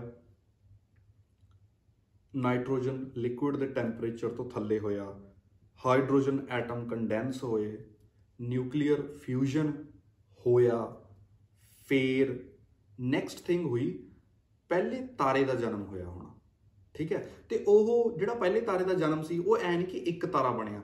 ਹੁਣ ਜਦੋਂ ਯੂਨੀਵਰਸ ਦੇਖੋ ਮਿਲਕੀ ਵੇ ਜਿਹੜਾ ਵੱਡਾ ਹੋ ਗਿਆ ਵਾ, ਤਾਂ ਉਦੋਂ ਬਹੁਤ ਲੱਖਾਂ, ਹਜ਼ਾਰਾਂ, ਕਰੋੜਾਂ ਤਾਰੇ ਜਿਹੜੇ ਸੀਗੇ ਇੱਕ ਟਾਈਮ ਤੇ ਬਣੇ ਹੋਏ ਆ। ਤੇ ਉਹ ਉਹ ਪਤਾ ਕਿੱਦਾਂ ਦਾ ਨਜ਼ਾਰਾ ਹੋਣਾ ਵਾ? ਕਿ ਜਿੱਦਾਂ ਦੀਵਾਲੀ ਦੀ ਰਾਤ ਨੂੰ ਪਟਾਕੇ ਚੱਲਦੇ ਆ, ਤੁਸੀਂ ਇਮੇਜਿਨ ਕਰਦੇ ਹੋ ਹੂ ਬਹੂ ਉਦਾਂ ਦਾ ਉਸ ਟਾਈਮ ਜੇ ਤੁਸੀਂ ਉਹਨੂੰ ਕਿਸੇ ਤਰੀਕੇ ਨਾਲ ਤੁਸੀਂ ਉਹਦੀ ਵੀਡੀਓ ਬਣਾ ਲਓ ਰਾਈਟ ਤਾਂ ਉਦਾਂ ਦਾ ਹੋਊ ਜਿਵੇਂ ਦੀਵਾਲੀ ਦੀ ਰਾਤ ਨੂੰ ਪਟਾਕੇ ਚੱਲਦੇ ਹੁੰਦੇ ਆਸ਼ਤਬਾਜ਼ੀ ਚੱਲਦੀ ਹੈ। ਤੇ ਜਿਹੜੇ ਤਾਰੇ ਸੀਗੇ, ਇਹ ਉਦਾਂ ਦੇ ਨਹੀਂ ਸੀਗੇ ਜਿੱਦਾਂ ਦੇ ਅੱਜ ਆਪਾਂ ਨੂੰ ਤਾਰੇ ਦੇਖਣ ਨੂੰ ਮਿਲਦੇ ਆ ਇਦਾਂ ਦੇ ਸਟਾਰ ਸਾਨੂੰ ਦੇਖਣ ਨੂੰ ਮਿਲਦੇ ਆ। ਥੀਸ ਵਰ ਡਿਫਰੈਂਟ ਸਟਾਰਸ ਤੇ ਇਹ ਜਿਹੜੇ ਸਟਾਰਸ ਸੀਗੇ ਇਹਨਾਂ ਨੇ ਯੂ نو ਇਹਨਾਂ ਨੇ ਯੂਨੀਵਰਸ ਦੇ ਵਿੱਚ ਲਾਈਟ ਪਹਿਲੀ ਲਾਈਟ ਇਹਨਾਂ ਨੇ ਪੈਦਾ ਕੀਤੀ ਠੀਕ ਹੈ ਇਹਨਾਂ ਨੇ ਯੂਨੀਵਰਸ ਨੂੰ ਦੁਬਾਰਾ ਗਰਮ ਕਰਨਾ ਸਟਾਰਟ ਕੀਤਾ ਕਿਉਂਕਿ ਯੂ نو ਹੁਣ ਆਪਾਂ ਜਦੋਂ ਆਪਾਂ ਗੱਲ ਕਰ ਰਹੇ ਹਾਂ ਲਿਕੁਇਡ ਨਾਈਟ੍ਰੋਜਨ ਤੋਂ ਟੈਂਪਰੇਚਰ ਘੱਟ ਹੋ ਗਿਆ ਤਾਂ ਉੱਥੇ ਫਿਰ ਜ਼ਿਆਦਾ ਟੈਂਪਰੇਚਰ ਕਿੱਦਾਂ ਹੁੰਦਾ ਵਾ ਉਹ ਜ਼ਿਆਦਾ ਟੈਂਪਰੇਚਰ ਜਿਹੜਾ ਅੱਜ ਦਾ ਜਿਹੜਾ ਟੈਂਪਰੇਚਰ ਆਫ ਯੂਨੀਵਰਸ ਹੈ it is very much you know depend on stars even ਤੁਸੀਂ ਜੇ ਆਪਾਂ ਆਪਣੀ ਤੋਂ ਅਗਲੇ ਪਲੈਨਟਸ ਦੀ ਗੱਲ ਕਰਦੇ ਹਾਂ, ਜੇ ਮਾਰਸ ਦੀ ਗੱਲ ਕਰੋ ਜਾਂ ਜੁਪੀਟਰ ਦੀ ਗੱਲ ਕਰੋ it is colder because they are far away from the sun and we are you know we are warmer than them because we are closer to the sun so ਇੰਨਾ ਕੁ ਜਿਹੜਾ simple ਕੰਮ ਹੈ ਹੋਇਆ। ਹੁਣ ਜਦੋਂ ਤਾਰੇ ਬਣੇ, ਤਾਂ ਇੱਕ ਬੜੀ ਅਮੇਜ਼ਿੰਗ ਚੀਜ਼ ਹੋਈ। ਹੁਣ ਆਪਾਂ ਇੱਥੇ ਗੱਲ ਕਰਨੀ ਹੈ ਫਰੈਡ ਹੋਇਲ ਦੀ। ਫਰੈਡ ਹੋਇਲ ਉਹੀ ਬੰਦਾ ਜਿਹਨੇ ਬਿਗ ਬੈਂਗ ਥਿਊਰੀ ਜਿਹੜੀ ਪਹਿਲੀ ਵਾਰੀ ਦਿੱਤੀ ਸੀ ਐਜ਼ ਅ ਮਜ਼ਾਕ BBC ਦੇ ਉੱਪਰ। ਉਹਦੀ ਆਹ ਥਿਊਰੀ ਤਾਂ ਖੈਰ ਬਿਗ ਬੈਂਗ ਵਾਲਾ ਤਾਂ ਉਹਦਾ ਮਜ਼ਾਕ ਹੀ ਸੀਗਾ, ਮਗਰ ਉਹਨੇ ਇੱਕ ਹੋਰ ਥਿਊਰੀ ਦਿੱਤੀ ਸੀ। ਉਹਨੇ ਕਿਹਾ ਸੀ ਕਿ ਜਿਹੜੇ ਤਾਰੇ ਹੁੰਦੇ ਆ ਨਾ, ਇਹ ਫੈਕਟਰੀਜ਼ ਇਹ ਮੋਲੈਕੂਲਰ ਫੈਕਟਰੀਜ਼ ਹੁੰਦੀਆਂ ਵਾ। ਠੀਕ ਹੈ? ਇਹ ਕੰਮ ਕਰਦੇ ਆ ਐਟਮ ਕ੍ਰੀਏਸ਼ਨ ਦੇ ਵਿੱਚ ਐਟਮਸ ਬਣਾਉਂਦੇ ਆ। ਦੇਖੋ, ਹੁਣ ਤੱਕ ਆਪਾਂ ਜਿਹੜੀ ਗੱਲ ਕੀਤੀ ਆ, ਆਪਾਂ ਹਾਈਡਰੋਜਨ ਦੀ ਗੱਲ ਕੀਤੀ ਹੈ ਆਪਾਂ ਹੀਲੀਅਮ ਬਣਨ ਦੀ ਗੱਲ ਕੀਤੀ ਹੈ ਠੀਕ ਹੈ? ਹਾਈਡਰੋਜਨ ਬਣ ਗਈ ਹਾਈਡਰੋਜਨ ਨੇ ਮਿਲ ਕੇ ਹੀਲੀਅਮ ਬਣਾਤੀ। ਮਗਰ ਜੇ ਤੁਸੀਂ ਆਸੇ-ਪਾਸੇ ਦੇਖੋ, ਆ ਸਾਰਾ ਕੁਝ ਤੁਸੀਂ ਮੈਂ, ਹਨਾ ਵੀ ਆਰ ਅਸੀਂ ਕੱਲੀ ਹਾਈਡਰੋਜਨ ਤੋਂ ਨਹੀਂ ਬਣੇ carbon oxygen nitrogen you know zinc chromium magnesium manganese gold so many other elements ਉਹ ਕਿੱਦਾਂ ਬਣੇ? That is the most important part right ਉਹ ਕਿੱਦਾਂ ਬਣਦੇ ਆ? ਹੁਣ ਉਹ ਕਿੱਦਾਂ ਬਣਦੇ ਆ? ਜਦੋਂ ਫਰੈਡ ਹੋਇਲ ਨੇ ਕਿਹਾ ਕਿ ਜਿਹੜੇ ਤਾਰਿਆਂ ਦੀ ਕੋਰ ਹੁੰਦੀ ਹੈ ਨਾ ਹਾਈਡਰੋਜਨ ਤੋਂ ਹੀਲੀਅਮ ਬਣਦੀ ਹੈ, ਉੱਥੇ ਸਟਾਪ ਨਹੀਂ ਕਰਦਾ, ਠੀਕ ਹੈ? ਉਹ ਅੱਗੇ ਹੋਰ ਉਹ ਅੱਗੇ ਹੋਰ ਐਲੀਮੈਂਟਸ ਵੀ ਬਣਾਉਂਦੇ ਆ। ਹਬਲ ਟੈਲੀਸਕੋਪ ਦੀ ਆਪਾਂ ਗੱਲ ਕੀਤੀ ਸੀ ਰਾਈਟ ਹਬਲ ਤੋਂ ਬਾਅਦ ਇੱਕ ਹੋਰ ਹਬਲ ਟੈਲੀਸਕੋਪ ਸਪੇਸ ਦੇ ਵਿੱਚ ਵੀ ਛੱਡਿਆ ਗਿਆ ਸੀਗਾ। ਐਡਵਿਨ ਹਬਲ ਦੇ ਨਾਮ ਤੇ ਉਹਨੂੰ ਨੇਮ ਕੀਤਾ ਗਿਆ। ਸੋ ਹਬਲ ਟੈਲੀਸਕੋਪ ਦੇ ਵਿੱਚ ਆਪਾਂ ਜਦੋਂ ਫੋਟੋਆਂ ਦੇਖਦੇ ਆ ਤਾਂ ਉੱਥੇ ਸੁਪਰਨੋਵਾਸ ਦੀ ਨੈਬੂਲਾਸ ਦੀ ਫੋਟੋ ਆਉਂਦੀ ਹੈ right and what is a nebula nebula is just a nursery ਜਿੱਥੇ ਸਟਾਰਸ ਬਣਦੇ ਆ। ਠੀਕ ਹੈ? ਹੁਣ ਉਹ ਫੋਟੋਆਂ ਜਦੋਂ ਆਪਾਂ ਦੇਖਦੇ ਆ ਤਾਂ ਉਹਨਾਂ 'ਚ ਹਰ ਇੱਕ ਨੈਬੂਲਾ ਦਾ ਕਲਰ ਵੱਖਰਾ ਹੁੰਦਾ। ਜੇ ਤੁਸੀਂ ਸਪੇਸ ਦੀ ਕੋਈ ਫੋਟੋ ਦੇਖੋ ਨਾ, ਤਾਂ ਹਰ ਇੱਕ ਨੈਬੂਲਾ ਦਾ ਕਲਰ ਵੱਖਰਾ ਹੁੰਦਾ। ਉਹ ਕਲਰ ਇਸ ਕਰਕੇ ਵੱਖਰਾ ਹੁੰਦਾ ਕਿਉਂਕਿ ਹਰ ਇੱਕ ਨੈਬੂਲਾ ਦੇ ਵਿੱਚ ਡਿਫਰੈਂਟ ਡਿਫਰੈਂਟ ਐਟਮਸ ਵੱਖਰੇ ਹੁੰਦੇ ਆ। ਕਿਤੇ ਹੈਵੀ ਮੈਟਲਸ ਹੋ ਸਕਦੀਆਂ, ਕਿਤੇ ਯੂ نو ਨਾਨ ਮੈਟਲਸ ਹੋ ਸਕਦੇ ਆ ਇਸ ਕਰਕੇ ਉਹਨਾਂ ਦਾ ਕਲਰ ਡਿਫਰੈਂਟ ਹੁੰਦਾ।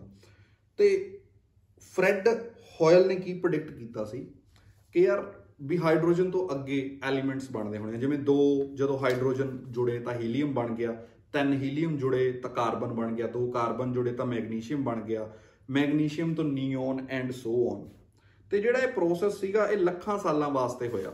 ਠੀਕ ਹੈ, ਬੜੇ ਸਾਲ ਇਹ ਪ੍ਰੋਸੈਸ ਚੱਲਿਆ। ਮਗਰ ਇਹ ਪ੍ਰੋਸੈਸ ਜਿਹੜਾ ਸੀਗਾ ਨਾ ਆਇਰਨ ਤੇ ਆ ਕੇ ਰੁਕ ਜਾਂਦਾ ਸੀ। ਕਿਉਂਕਿ ਆਇਰਨ ਜਿਹੜਾ ਹੁੰਦਾ ਨਾ ਆਇਰਨ ਜਦੋਂ ਆਪਾਂ ਆਇਰਨ ਦੀ ਗੱਲ ਕਰਦੇ ਆਂ ਇਹਦਾ ਮੈਗਨੈਟਿਕ ਫੀਲਡ ਵੀ ਹੁੰਦਾ ਵਾ। ਠੀਕ ਹੈ ਤੇ ਇਹਦਾ ਇਲੈਕਟ੍ਰੀਕਲ ਫੀਲਡ ਵੀ ਹੁੰਦਾ। ਇਹਦੀ ਇਹ ਗ੍ਰੈਵਿਟੀ ਨੂੰ ਡਿਫਰੈਂਟ ਤਰੀਕੇ ਨਾਲ ਪਰਸੀਵ ਕਰਦਾ। ਸੋ ਜਿਹੜੇ ਆਇਰਨ ਤੋਂ ਹੈਵੀ ਐਲੀਮੈਂਟ ਸਟਾਰਸ ਬਣਾਉਂਦੇ ਨਹੀਂ ਹੈਗੇ। ਠੀਕ ਹੈ? ਹੁਣ ਅਗਲਾ ਇੱਕ ਫੈਕਟ ਤੁਹਾਨੂੰ ਦੱਸਣਾ। ਤੇ ਇਹ ਤੁਸੀਂ ਫੈਕਟ ਆਪਣੀ ਵਾਈਫ ਆਪਣੀ ਸਹੇਲੀ, ਆਪਣੀ ਮੰਮੀ ਨੂੰ ਜ਼ਰੂਰ ਦੱਸਿਓ। ਠੀਕ ਹੈ? ਮਗਰ ਇਹਦੇ ਵਿੱਚ ਥੋੜਾ ਜਿਹਾ ਨੁਕਸਾਨ ਤੁਹਾਡਾ ਹੋਣਾ, ਜੇ ਤੁਸੀਂ ਫੈਕਟ ਘਰੇ ਕਿਸੇ ਲੇਡੀ ਨੂੰ ਦੱਸ ਦੋਗੇ। ਉਹ ਫੈਕਟ ਕੀ ਹੈ? ਕਿ ਗੋਲਡ ਕਿੱਦਾਂ ਬਣਦਾ? ਗੋਲਡ ਇੱਕ heavy atom atom itself is heavier than iron ਹੁਣ ਹੈਵੀ ਐਟਮ ਆਇਰਨ ਆਇਰਨ ਤੋਂ ਜ਼ਿਆਦਾ ਹੈਵੀ ਐਟਮ ਕਿੱਦਾਂ ਬਣੇ? ਆਇਰਨ ਤੇ ਆ ਕੇ ਸਟਾਰਸ ਜਿਹੜਾ ਹੁੰਦਾ ਐਟਮ ਬਣਾਉਣੇ ਬੰਦ ਕਰ ਦਿੰਦਾ। ਹੈਵੀ ਐਟਮ ਉਸ ਤੋਂ ਜ਼ਿਆਦਾ ਕਿੱਦਾਂ ਬਣਦੇ ਆ? ਤੇ ਹੈਵੀ ਐਟਮ ਰੇਅਰ ਕਾਤੇ ਹੁੰਦੇ ਆ? ਇਹ ਚੀਜ਼ ਤੁਹਾਨੂੰ ਅੰਡਰਸਟੈਂਡ ਕਰਨੀ ਹੈ and one of the heavy atom is gold ਹੁਣ ਜਦੋਂ ਆਪਾਂ ਨੂੰ ਪਤਾ ਇੱਕ ਤਾਰਾ ਜਦੋਂ ਇੱਕ ਤਾਰਾ ਦੀ ਲਾਈਫ ਖਤਮ ਹੋ ਜਾਂਦੀ ਹੈ ਤਾਂ ਉਹਨੂੰ ਆਪਾਂ ਕਹਿ ਦਿੰਦੇ ਆ ਸੁਪਰਨੋਵਾ ਹਨਾ? ਸਟਾਰ ਬਲੋ ਅਪ ਠੀਕ ਹੈ? એનર્ਜੀ ਪ੍ਰੋਡਿਊਸ ਕਰਦਾ ਵਾ। ਜਦੋਂ ਦੋ ਸੁਪਰਨੋਵਾਸ ਜਦੋਂ ਡੈਥ ਆਫ ਦੋ ਸਟਾਰ ਦੀ ਡੈਥ ਹੁੰਦੀ ਆ, ਉਹ ਸੁਪਰਨੋਵਾ ਬਣਦੇ ਆ।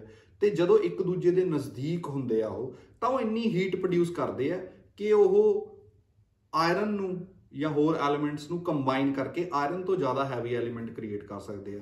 ਐਂਡ ਉਹਨਾਂ ਵਿੱਚੋਂ ਇੱਕ ਐਟਮ ਹੁੰਦਾ 골ਡ gold is a very good example of that right supernovas collide ਕਰਦੇ ਆ ਤਾਂ 골ਡ ਬਣਦਾ 골ਡ ਐਨਾ ਰੇਅਰ ਹੈ ਠੀਕ ਹੈ ਸੋ ਜੇ ਤੁਸੀਂ ਇਨਵੈਸਟਮੈਂਟ ਕਰਦੇ ਹੋ ਤਾਂ ਤੁਹਾਨੂੰ ਇਹ you know you can say 골ਡ ਇਜ਼ ਥੈਟ ਰੇਅਰ ਇਸ ਕਰਕੇ ਦੀ ਵੈਲਿਊ ਕਦੇ ਘੱਟ ਨਹੀਂ ਹੋ ਸਕਦੀ ਇਸ ਕਰਕੇ ਹੋਰ ਇੱਕ ਸੋਚਣ ਵਾਲੀ ਗੱਲ ਹੈ ਜਿਵੇਂ ਹੀਰਾ ਵਾ ਹੀਰੇ ਨੂੰ ਅਸੀਂ ਕਹਿੰਦੇ ਆ ਬੜਾ ਵੈਲਿਊਏਬਲ ਆ ਬਟ ਹੀਰੇ ਨੂੰ ਤੁਸੀਂ ਲੈਬ 'ਚ ਕ੍ਰੀਏਟ ਕਰ ਸਕਦੇ ਹੋ ਕਿਉਂਕਿ ਉਹਦੇ ਵਾਸਤੇ ਕੰਡੀਸ਼ਨ ਸਿਰਫ ਪ੍ਰੈਸ਼ਰ ਚਾਹੀਦਾ right you just press it hard enough pressure ਜ਼ਿਆਦਾ ਹੋਵੇ, ਤੁਸੀਂ ਯੂ نو ਜ਼ਰਕੋਨੀਆ ਜਿੱਦਾਂ ਹੁੰਦਾ, ਨਕਲੀ ਹੀਰੇ ਬਣ ਜਾਂਦੇ ਮਾਰਕੀਟ 'ਚ ਬੜੇ ਹੁੰਦੇ ਆ।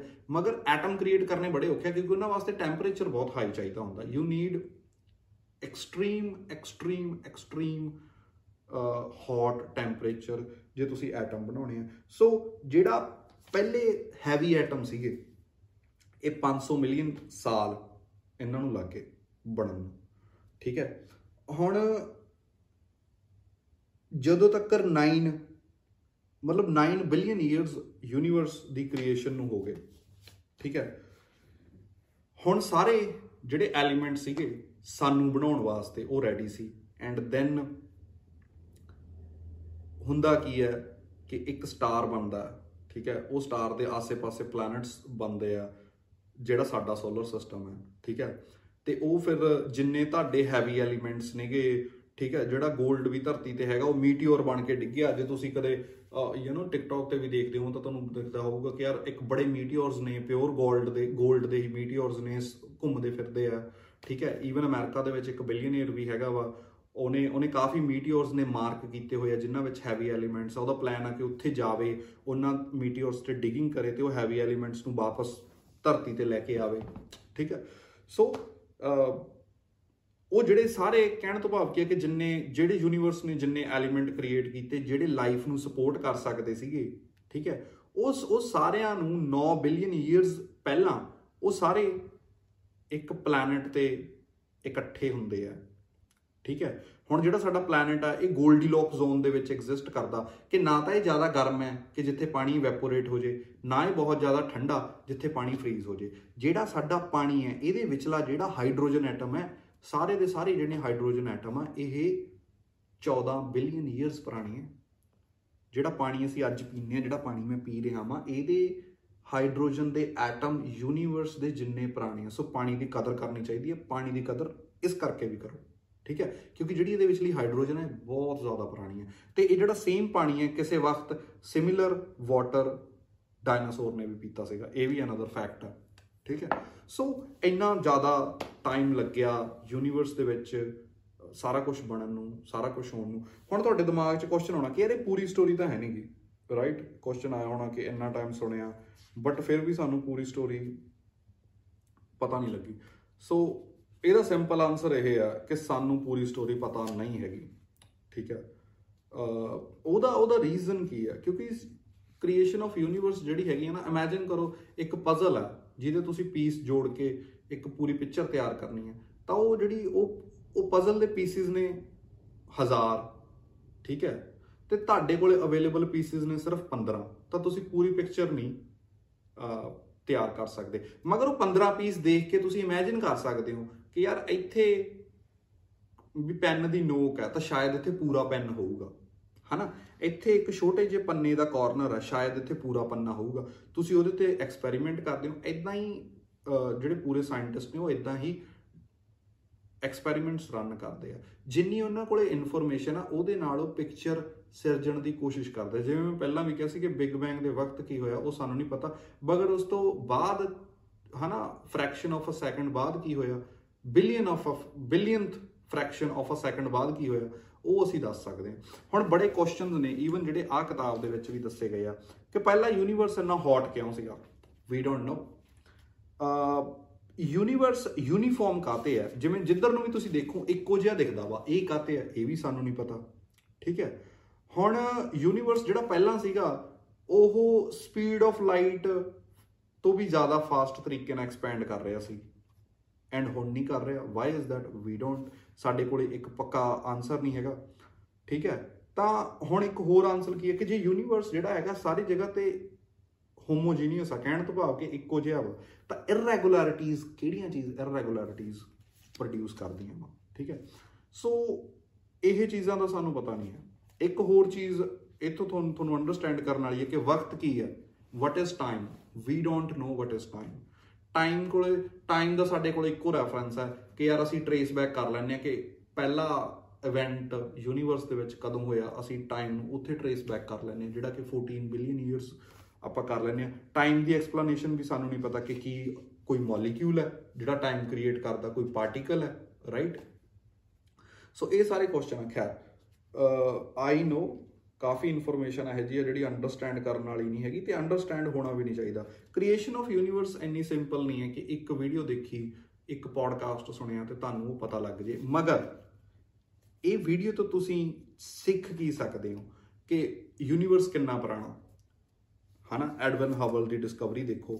ਸਟਾਰਸ ਮੈਟਰ ਕਿਦਾਂ ਮੈਟਰ ਕਿਦਾਂ ਪ੍ਰੋਡਿਊਸ ਹੋਇਆ? E mc2 ਠੀਕ ਹੈ? ਐਟਮ ਦੀ ਕ੍ਰੀਏਸ਼ਨ ਕਿਦਾਂ ਹੁੰਦੀ ਹੈ ਫਰੈਡ ਹੋਇਲ ਦਾ ਆਈਡੀਆ ਸਟਾਰਸ ਵਾਲਾ। ਕਾਸਮਿਕ ਮਾਈਕ੍ਰੋਵੇਵ ਬੈਕਗ੍ਰਾਉਂਡ ਕੀ ਹੈ? ਆਰਨੋ ਪੈਨਜ਼ੀਅਸ ਦੀ ਡਿਸਕਵਰੀ ਠੀਕ ਹੈ? Roger Pen Roger Penrose and Steven Hawking the singularity ਦਾ ਆਈਡੀਆ ਕਿ ਬਲੈਕ ਹੋਲ ਬਣਦਾ ਜਿੱਦਾਂ ਸਟਾਰ ਦੀ ਡੈਥ ਤੇ ਗ੍ਰੈਵਿਟੀ ਕੋਲੈਪਸ ਤੇ ਉਦਾਂ ਯੂਨੀਵਰਸ ਦੀ ਜੇ ਗ੍ਰੈਵਿਟੀ ਕੋਲੈਪਸ ਆਪਾਂ ਕਰਦੇ ਹਾਂ ਤਾਂ ਵੀ ਗੋ ਟੂ ਅ ਸਿੰਗੂਲੈਰਿਟੀ ਜਿਹਨੇ ਯੂਨੀਵਰਸ ਬਣਾਇਆ ਹੋਣਾ ਵਾ। You know and we talk about so many other factors so books ਦੀ ਮੈਂ ਡਿਸਕ੍ਰਿਪਸ਼ਨ ਜਿਹੜੀ ਹੈਗੀ ਹੈ ਨੀਚੇ ਲਿਖੀ ਹੋਈ ਹੈ। ਜੇ ਤੁਸੀਂ ਦੁਬਾਰਾ ਜ਼ਿਆਦਾ ਪੜ੍ਹਨਾ ਚਾਹੁੰਦੇ ਹੋ, ਉਹਨਾਂ ਬੁక్స్ ਨੂੰ ਜਾ ਕੇ ਪੜ੍ਹੋ। ਜੇ ਕੋਈ ਚੀਜ਼ ਨਹੀਂ ਵੀ ਸਮਝ ਆਈ ਥੈਟ ਇਜ਼ ਓਕੇ ਆਪਾਂ ਅਗਲੇ ਪੋਡਕਾਸਟ ਦੇ ਵਿੱਚ ਕੱਲੇ-ਕੱਲੇ ਫਰੈਗਮੈਂਟ ਨੂੰ ਐਕਸਪਲੋਰ ਕਰ ਸਕਦੇ ਹਾਂ। ਜੇ ਤੁਹਾਡਾ ਕੋਈ ਕੁਐਸਚਨ ਹੈ, ਤਾਂ ਜ਼ਰੂਰ ਪੁੱਛੋ। I would love to answer feedback ਵੀ ਦਿਓ ਕਿ ਯਾਰ ਤੁਹਾਨੂੰ ਪੋਡਕਾਸਟ ਕਿੱਦਾਂ ਦਾ ਲੱਗਿਆ, ਕਿਹੜੀ ਚੀਜ਼ ਇੰਪਰੂਵ ਕਰਨ ਵਾਲੀ ਹੈ। ਪਹਿਲੀ ਵਾਰੀ ਪੋਡਕਾਸਟ ਕਰ ਰਹੇ ਹਾਂ ਮੈਂ ਸੋ ਸੋ ਮੈਨੀ ਥਿੰਗਸ ਜਿਹੜੀਆਂ ਮੈਨੂੰ ਪਤਾ ਨਹੀਂ ਹੈਗੀਆਂ। And wish me luck share ਵੀ ਕਰੋ। ਹੋਰ ਕਾਫੀ ਟੌਪਿਕਸ ਨੇ, ਆਪਾਂ ਉਹਨਾਂ ਤੇ ਵੀ ਗੱਲ ਕਰਾਂਗੇ, ਠੀਕ ਹੈ? ਤੇ take something positive from the podcast ਆ ਬੁੱਕ ਜਿਹੜੀ ਹੈ ਟੈਲੀਗ੍ਰਾਮ ਦੇ ਗਰੁੱਪ ਤੇ ਮੈਂ ਸ਼ੇਅਰ ਕੀਤੀ ਹੋਈ ਹੈ, ਉਹਦਾ ਪੀਡੀਐਫ ਲਿੰਕ ਕਿਹੜੀ ਵੈਬਸਾਈਟ ਤੋਂ ਤੁਸੀਂ ਡਾਊਨਲੋਡ ਕਰ ਸਕਦੇ ਹੋ? You can download from that link book ਪੜੋ ਬਹੁਤ ਇੰਟਰਸਟਿੰਗ ਬੁੱਕ ਹੈ। One of the best book ਜਿਹੜੀਆਂ ਹਜੇ ਤੱਕ ਮੈਂ ਪੜ੍ਹੀਆਂ ਮੈਂ ਤੇ ਸ਼ਬਾ ਖੈਰ, ਠੀਕ ਹੈ? ਯੂ نو ਆਪਾਂ ਮਿਲਦੇ ਹਾਂ ਨੈਕਸਟ ਪੋਡਕਾਸਟ ਤੇ। ਥੈਂਕ ਯੂ ਵਾਹਿਗੁਰੂ ਜੀ ਕਾ ਖਾਲਸਾ। ਵਾਹਿਗੁਰੂ ਜੀ ਕੀ ਫਤਿਹ।